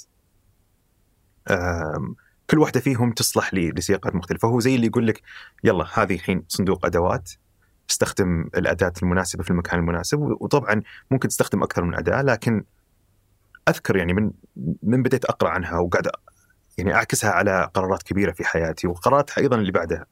آه، بديت أشوف كيف إنها الأدوات هذه إنها قابلة للتعلم لكل واحد فينا وممكن تساعدك في أمور جدا كثيرة. وأتكلم عن القرارات الكبيرة. يعني من أبسط وأهم الأشياء اللي برجع فيها على أمثلتك أيضا ويمكن عندي الحين أفكر بحلول نستخدم فيها الشيء اللي تكلمنا عنه يعني فيها. اللي هو إحنا القرارات كلها يعني مو كل القرارات سوا. موضوع وش تلبس أو وين تأكل مو مثل قرار آه، هل أشتغل ولا ما أشتغل هل أتزوج ولا ما أتزوج هل ابيع أشتري البيت ولا ما أشتري البيت. فلما نضع كذا القرارات كلها على على مسطح يعني في بعدين محورين في محور التبعات وفي محور التراجع. هذا مهم جدا. إذا عرفت إذا عرف الواحد يعرف يقرر كل قرار ويحطه على هذا المحورين وين مكانها أنت ممكن 70% من قراراتك حليتها. بدون ما تسوي ال overthinking هذا أو التفكير الزيادة اللي اللي يحطك في دوامة اللي قاعد يصرف منك طاقة وقاعد يصرف منك جهد وقاعد يصرف منك تفكير و... فأي قرار أي قرار تأخذه. وممكن نأخذ أي قرار على سبيل المثال. تشوف هل القرار هذا له تبعات كبيرة ولا تبعات صغيرة؟ إذا ما له تبعات كبيرة طيب نجي نسأل السؤال الثاني. هل هو قابل للتراجع ولا خلاص إذا صار صار؟ أوكي. طيب إذا هو ما له تبعات كبيرة وقابل للتراجع كل دقيقة زيادة تضيعها في التفكير في القرار هذا أنت قاعد تضيع وقتك. خلاص. ادعس اجزم. توكل على الله روح. إي. طالما إنه ما في تبعات كبيرة وقابل للتراجع. خلاص هم ما, ما ضبط الموضوع خلاص كنسلنا خلاص كن... آه، نرجع رجع البضاعة. لا تسوي هذا. طالما في شيء قابل للتراجع وما له تبعات كبيرة. مثل آه، أعطني مثال. يعني مثال إحنا بنتعشى اليوم. طيب. نقعد نفكر ونرسم خريطة ونسوي brainstorming على الجدار ونسوي تحليل ساعتين. ليه؟ ترى بروح مطعم. إذا الأكل مو بزين نطلع. نروح المطعم اللي جنبه ولا نروح مكان ثاني. ف فالموضوع وحتى لو أكلت أكل وطلع سيء يعني الأكل هذا ما حيقعد معك 70 سنة. ترى يعني يمكن بعد كم ساعة يمشي يعني روح ف فهذه كلها أشياء فعلا حرام أو ما تسوى أنك تتعب وتضيع جهد ووقت بأنك تفكر وين نتعشى اليوم. لكن في قرارات مثلا مثل الزواج أو وين بتعيش آه، الخمس سنين الجاية أو شراء بيت هذه كلها أشياء ثقيلة يعني تبعاتها كبيرة على جودة حياتك على الوقت اللي تقضيه على علاقاتك على طريقة شغلك على تخطيطك المالي على أشياء كثيرة ففي الأمور هذه اللي هي تبعاتها كبيرة وغير قابلة للتراجع أو التراجع فيها مكلف جدا جدا جدا. الواحد المفروض إنه يقضي فيه أكبر قدر ممكن من جمع المعلومات بحيث إنه يتخذ قرار سليم. وأكثر مشاكلنا أو اتخاذ القرارات اللي إحنا نعتقد إنها قرارات خاطئة هي مبنية على عدم توفر المعلومة الصحيحة في ذاك الوقت وسلوكيات خاطئة أخرى إحنا نسويها لأننا ننحاز لشيء. وبعدين نقول آه ما كنت أدري إنه كان كذا.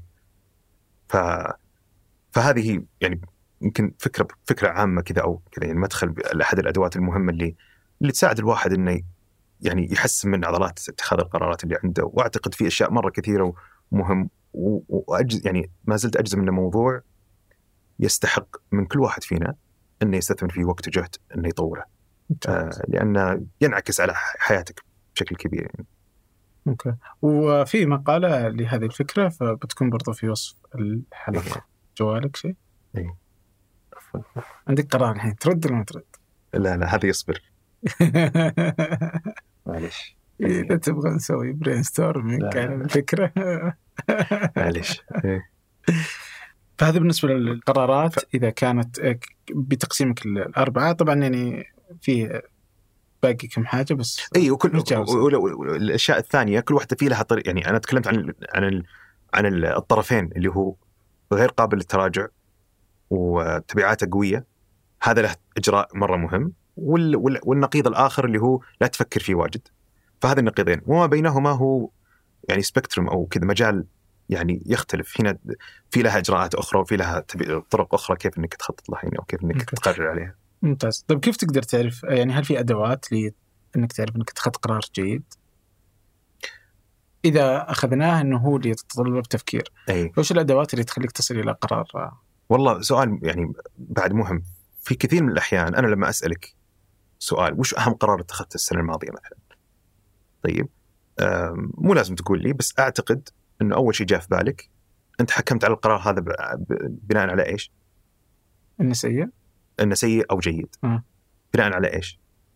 على النتائج على النتائج م. وهذه بحد ذاتها طريقة خاطئة في اتخاذ القرارات أوه. أو إنك في تقييم القرارات لأن أنا ممكن طيب أنا الحين جاي بالسيارة طاير اشاره حمراء قطعت الإشارة طيب ما انصدمت طيب كذا عرفت اللي آه ممكن واحد إذا يحكم على النتائج بيقول قطع الإشارة وهي حمراء ترى يعني قرار قرار سليم لا ترى أنت كنت محظوظ يعني في ذاك اللحظة يعني ونفس الشيء أنا ممكن إشارة خضراء وقاطع الإشارة وواحد يجي وشالني معه طب أنا أتخذت قرار خاطئ ولا صح؟ صحيح والله ما أدري يعني أنا المفروض إني ما أطلع من من البيت أصلا يعني واحد فهذه التحيز للنتائج هي أصلا أيضا مشكلة في في طريقة إحنا تقييمنا للقرارات. ف- فالواحد لما يجي يقرر شيء لا يحكم أو لا يقفز على طول على النتائج لأن ترى في جانب منها جانب ما هو بيدك التحكم. دائما يعني تقييم القرارات أو معرفة هل أنت اتخذت قرار صح ولا خطأ يدور على الأشياء اللي لها علاقة ب وش اللي كان بيدك وتحكمك؟ هل كان يمديك تعرف أكثر عن عن عن حيثيات الموضوع هذا ولا لا؟ هل كان يمديك إنك تسوي شيء لرفع حظوظ نجاح الموضوع هذا ولا لا؟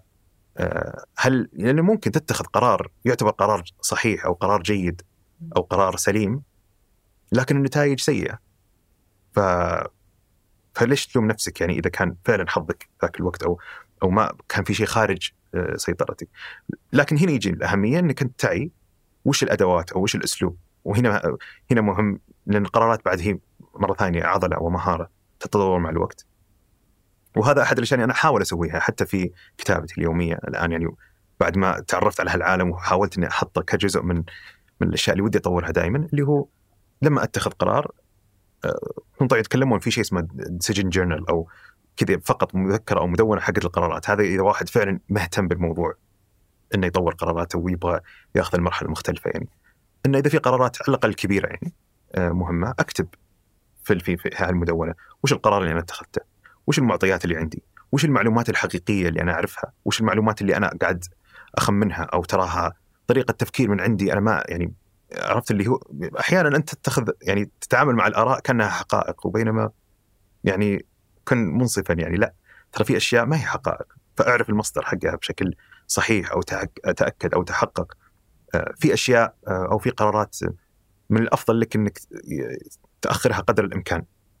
وفي قرارات لا من الأفضل إنك إنك تفكر فيها قدر الإمكان وتكلمنا عنها في فهل أنت اتخذت هذا الموضوع التوقيت اتخاذك للقرار بشكل صحيح ولا غير صحيح؟ هل وقتك اللي اتخذت فيه القرار كان وقت آه، سليم كنت جوعان كنت معصب كنت ما نمت زين ولا لا اتخذته في وقت صحيح؟ هذه كلها يعني وغيرها يعني من الأشياء اللي تساعدك على أنك تطور من عملية اتخاذ قرارات اللي هي بالنظر للخلف على القرارات اللي كذا اتخذتها. و... ول- ولما وصلت كيف وصلتك يعني. ف واقفل بأول شيء ذكر- ذكرناه مهم إن الواحد ما يتحيز للنتائج. في كثير من الأحيان يكون توفيق من الله يعني ترى أنت. صدق يعني ربي ستر عليك وبينما لا يكون تتأكد من وش الممكنات أو وش الأشياء أو اللي خلتك تتخذ القرار كأسلوب لأنك تراجع قراراتك. ممتاز كيف تتعامل يعني عادة القرارات الجيدة يعني الناس يعني يعني أمرها فيه سهل وما يراجعونه ولا يهمهم وما تفكر الناس فيه صح؟ اي يعني ما لكن يفكر في القرارات السيئة مم. كيف تتعامل مع قرارات سيئة يعني مثل ما ذكرت آه، قبل شوي هل القرار السيء اللي اتخذ بناء على تقصير منك على شيء أنت ما فعلا ما حضرت له زين؟ آه، ما يعني هل كان فيه آه، استعجال؟ هل كان فيه انحياز ال- المشاعر معينة بدون ما تتأكد من أشياء معينة؟ فهذه يعني أعتقد هذه واحد- واحدة من الأشياء اللي ممكن تتعامل معها. لو تذكر لي مثال يعني بالمثال أتوقع ممكن تت يعني لا يعني بس عادة يعني الناس ترجع تشوف القرارات هذه. آه وما يعرف يعني شلون يتفاداها علشان تصير عنده قرارات أفضل. يعني وخصوصا ما كان يدون أنت تعطيتني واحدة من المهارات آه يعني واحدة من الادوات إن تكون مهاراتك إيه. في اتخاذ قرارات جيدة اللي هو إيه. التدوين نعم. آه فهذه بيكون أنا ما قد بدأت أسويها أو انها إيه. مي بمهاره جيدة إيه. عندي فإذا في مهارات ثانية تساعدني في في يعني غير التدوين أنا أعتقد آه، موضوع المستشار أيضا أوكي. كون عندك أحد تستشيره في بالذات يعني أتوقع في قرارات مختلفة مثلا في قرارات متعلقة بالمهنة مثلا في قرارات متعلقة بالعلاقات في قرارات متعلقة بالشغل آه، ف- فوجود المستشار غالبا هو عشان يساعدك في اتخاذ القرارات آه، وهذا الشيء يغطي جانب مرة كبير من عندك اللي هو مثلا المعرفة إنك تعرف صح. الأشياء أو جمع المعلومات أو التأكد من الحقائق بالذات إذا كان شخص خبير في مجال معين أو أو أو شخص يعرفك آه، ويعرف كيف آه، آه، طريقة تفكيرك ويساعدك في تمييز ما بين الأشياء اللي أنت آه، عندك رأي فيها أو هي فقط آراء و- وفكرة شخصية أو حقائق حقيقية واقعية يعني. فهذه يعني بس أداتين يعني سريعة نذكرها يعني في الموضوع هذا. على يعني وتذكرت شيء يعني موضوع كيف القرارات مزعجة لما تتكلم عن وين نتقابل ولا ال- الأوقات وغيرها. يعني هذا مرة ثانية يعني ما أبغى يعني في بعض الأدوات تحت- تحتاج لها أدوات لكن في طريقة معينة لتسهيل اتخاذ القرارات مثل ما ذكرت حتى في بداية الحديث عن القرارات اللي هو أمثلة الأشخاص اللي عندهم قرارات مهمة جدا يبغون يحطون كل عضلات القرارات عليها اللي هم آه، ستيف جوبز ولا زكربرج ولا غيرهم فحاولوا إنهم ي- يحيدون يحيدون أشياء أو يعينون أو يعني فعلا يوكلون أشخاص آخرين لاتخاذ قرارات أخرى آه، هم ما يحتاجون يفكرون فيها مثل أحد يعطيه النظام الغذائي، أحد يسوي له كل الأشياء هذه. لكن آه، في من الأشياء اللي تساعدك على اتخاذ القرارات إنك أنت أيضا تحط تحديد أو إنك تشيل تشيل عنك ال ال ال ال- الخ- الخ- الخيارات اللي تخليك أصلا تتخذ قرار مزعج بالنسبة لك، فمثلا على موضوع المطاعم، ليش ما يكون عندك أنت فعلا ثلاث مقاهي؟ دائما هي الأماكن اللي ما عندك مانع لو أي واحدة فيهم آه، تقبض أو مقهى واحد معين أو مقهى. أو مقهى تغيره كل شهر عشان تتخذ قرار بداية كل شهر يعني. آه، عن إنه هذا مكان جيد آه، أي لقاء يصير هناك ولقاءاتي كلها بين الساعة 6 للساعة 8 أعتقد إنك تخلي يعني تخلصت عن عن, عن كل القرارات. المزعجة و... قطعا. آه، وكلها أشياء يعني مثلا يعني ما أدري يعتمد على مين بتقابل تبعاتها وقابله للتراجع ولا لا. لا لا، على الأرجح إنها منتظر إنها تصير قرارات سريعة. زي ما أني الآن مضطر إني آخذ قرار سريع. اني أقول لك الله يعطيك العافية. أبد. الله يعافيك. آه لأني جوعان جدا. والله وش نطلب بعد الحين؟ يعني اختار مطعم. وقررت عارف إيش أبغى آخذ. نطلب. ممتاز. ممتاز. شكرا لكم. شكرا لآلاء الحاجي في إعداد الحلقة ومحمد نور شمت في التحرير والهندسة الصوتية محمد الحسن وفي التصوير عبد الرحمن عبود والتلوين عبد المجيد العطاس وإدارة محتوى التواصل الاجتماعي نورة أسبعي وفي إدارة تحرير البرنامج أسيل با عبد الله. هذا فنجان أحد منتجات شركة ثمانية للنشر والتوزيع. ننشر كل الإنتاج بحب من مدينة الرياض. الأسبوع المقبل ألقاكم يعني شلون تتعامل مع التشتت؟ يعني أمس كنت أسولف ل آه شو اسمه؟ تركي. كنا قاعدين المهم و قبل يومين حذفت انستغرام من جوالي حذف يعني تويتر مو موجود على جوالي. اشياء كثير يعني أقول لك جوالي فاضي إيه. أوكي واتساب ما في تنبيهات كل التطبيق جوالي على الصامت من يوم اشتريته إيه. يعني مرة أحس في أشياء كثيرة تخليني ما أتشتت إيه. بس كنت أقول لا يعني وإحنا نسولف كذا لاحظت إني فتحت جوالي يمكن ثلاث مرات بس كذا أشوف بدون ما تحس اي فقلت. يا أخي سبحان الله ما أدري كيف كنا عايشين قبل آه، كم؟ 13 سنة يعني مرة قريب يعني قبل لا يصير تطبيقات والآيفون وشبكات التواصل وكل شيء إنه متاح في يدك. يعني مم. ما كان عندك إلا نوكيا باندا و... إيه. فكانت الحياة حلوة. بس كيف تتعامل مع التنبيهات التشتت؟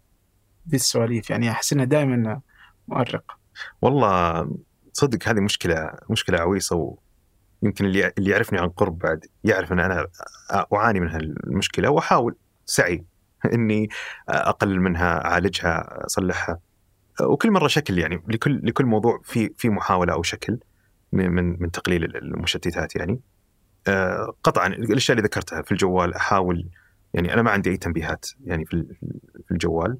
آه، الشيء الوحيد اللي يشتغل عندي هو ال SMS والاتصال يعني كتنبيه.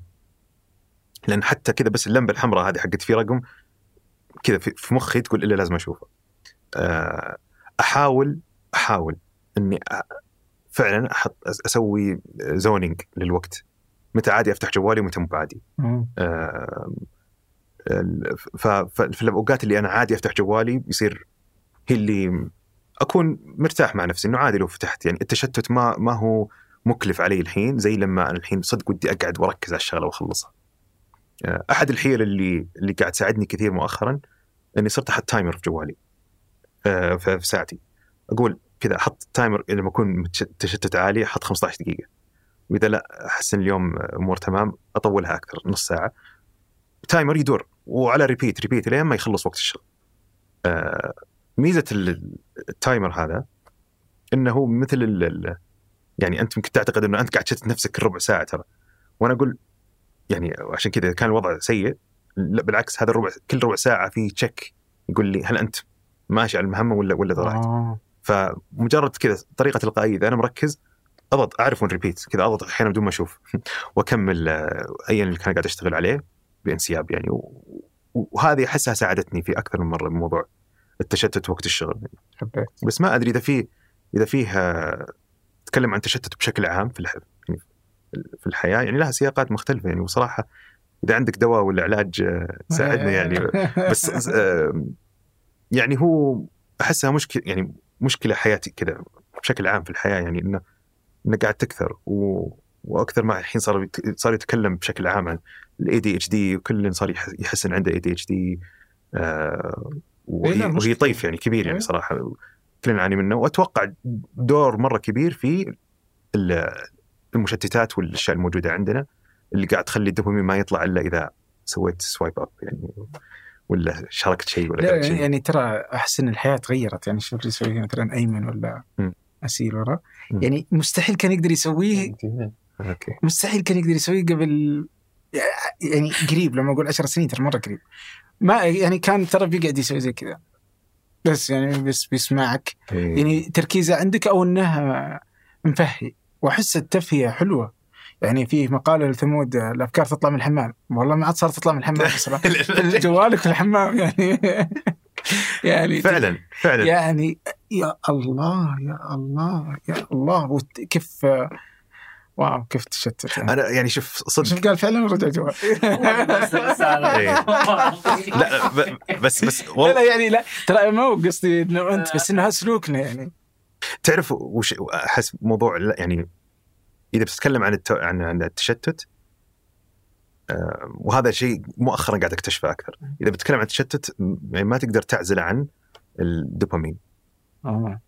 وأحس كثير من اللي قاعد يصير الآن آه، مين اللي يعني أقول لك اللي مرضيا عندهم آه، يعني تشتت حقيقي اللي اللي فعلا عندهم إشكالية في إفراز الدوبامين أو اتصال الدوبامين أو يعني آه، طبيا ما يعني ما أعرفها أو ما ماني متخصص فيها يعني بحيث إني أفصلها بالتفصيل. لكن أكثر من مرة لما أقرأ وأشوف وش الحلول وش المشاكل تجد لها علاقة بالدوبامين بشكل مرة كبير. سواء أنت كل شيء تبغى تفتح إيميلك وتسوي ريفرش علشان يعني وهذه الحركة ال- ال- الراندوم مصمم البرامج أصلا عليها. وأتوقع في وثائقيات وناس كثير تكلموا عن عن هالمشكلة كيف ليش الناس صارت مصمغه بشكل لا واعي في في التطبيقات هذه. آه، لأنها تفرز دوبامين كل مرة تفتح الجوال. قبل ما تجيك العائد كذا في في في مفاجأة بتجي. ف فعودنا امخاخنا على على هالشيء. والدوبامين طبعا معروف إنه مربوط بال بالإدمان. آه، وإذا صار أنت عندك كل شوي مخك صار تعود على جرعة معينة وهذا بعد أنا أدخله مع القهوة بعدين.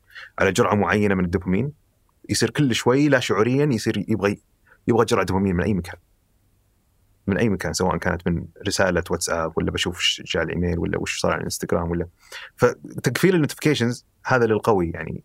يقدر يكمل بس مو كلنا كذا. أحيانا حتى ال notifications ما تكفي يعني.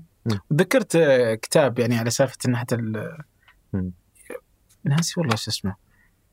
نيل سمثينج المهم إنه آه، فكان يقول نير إيال. إيه كان يقول إنه يعني هو شال جواله وراح أخذ له أبو كشاف. إيه شال لابتوبه واشترى له آلة كاتبة. إيه يعني سوى كل شيء خطأ يعني بس يعني عموما إنه بعد نفسه عن كل هذه الأشياء. يقول له يوم جيت عشان أبغى أكتب يعني خلاص أنا يعني. بديت أكتب قلت "مم، خلني أسوي خلني اغسل ملابسي خلني يعني ال- والله ما تخيل القرود اللي في المخ هذه إيش إيه. تسوي؟ لا لا لا فنانة آه، تجربة شخصية. يعني كلنا أتوقع كل واحد يعرف القرود يعني إيش اسم الكتاب الأول Hooked الثاني؟ نحسه مفيد يعني، Indistractable اي Indistractable أو Indistractable اهديتني اياه إذا ناس آه. إذا أنت تدور عليه. لعلك استفدت منه. والله. آه بس والله؟ العافية.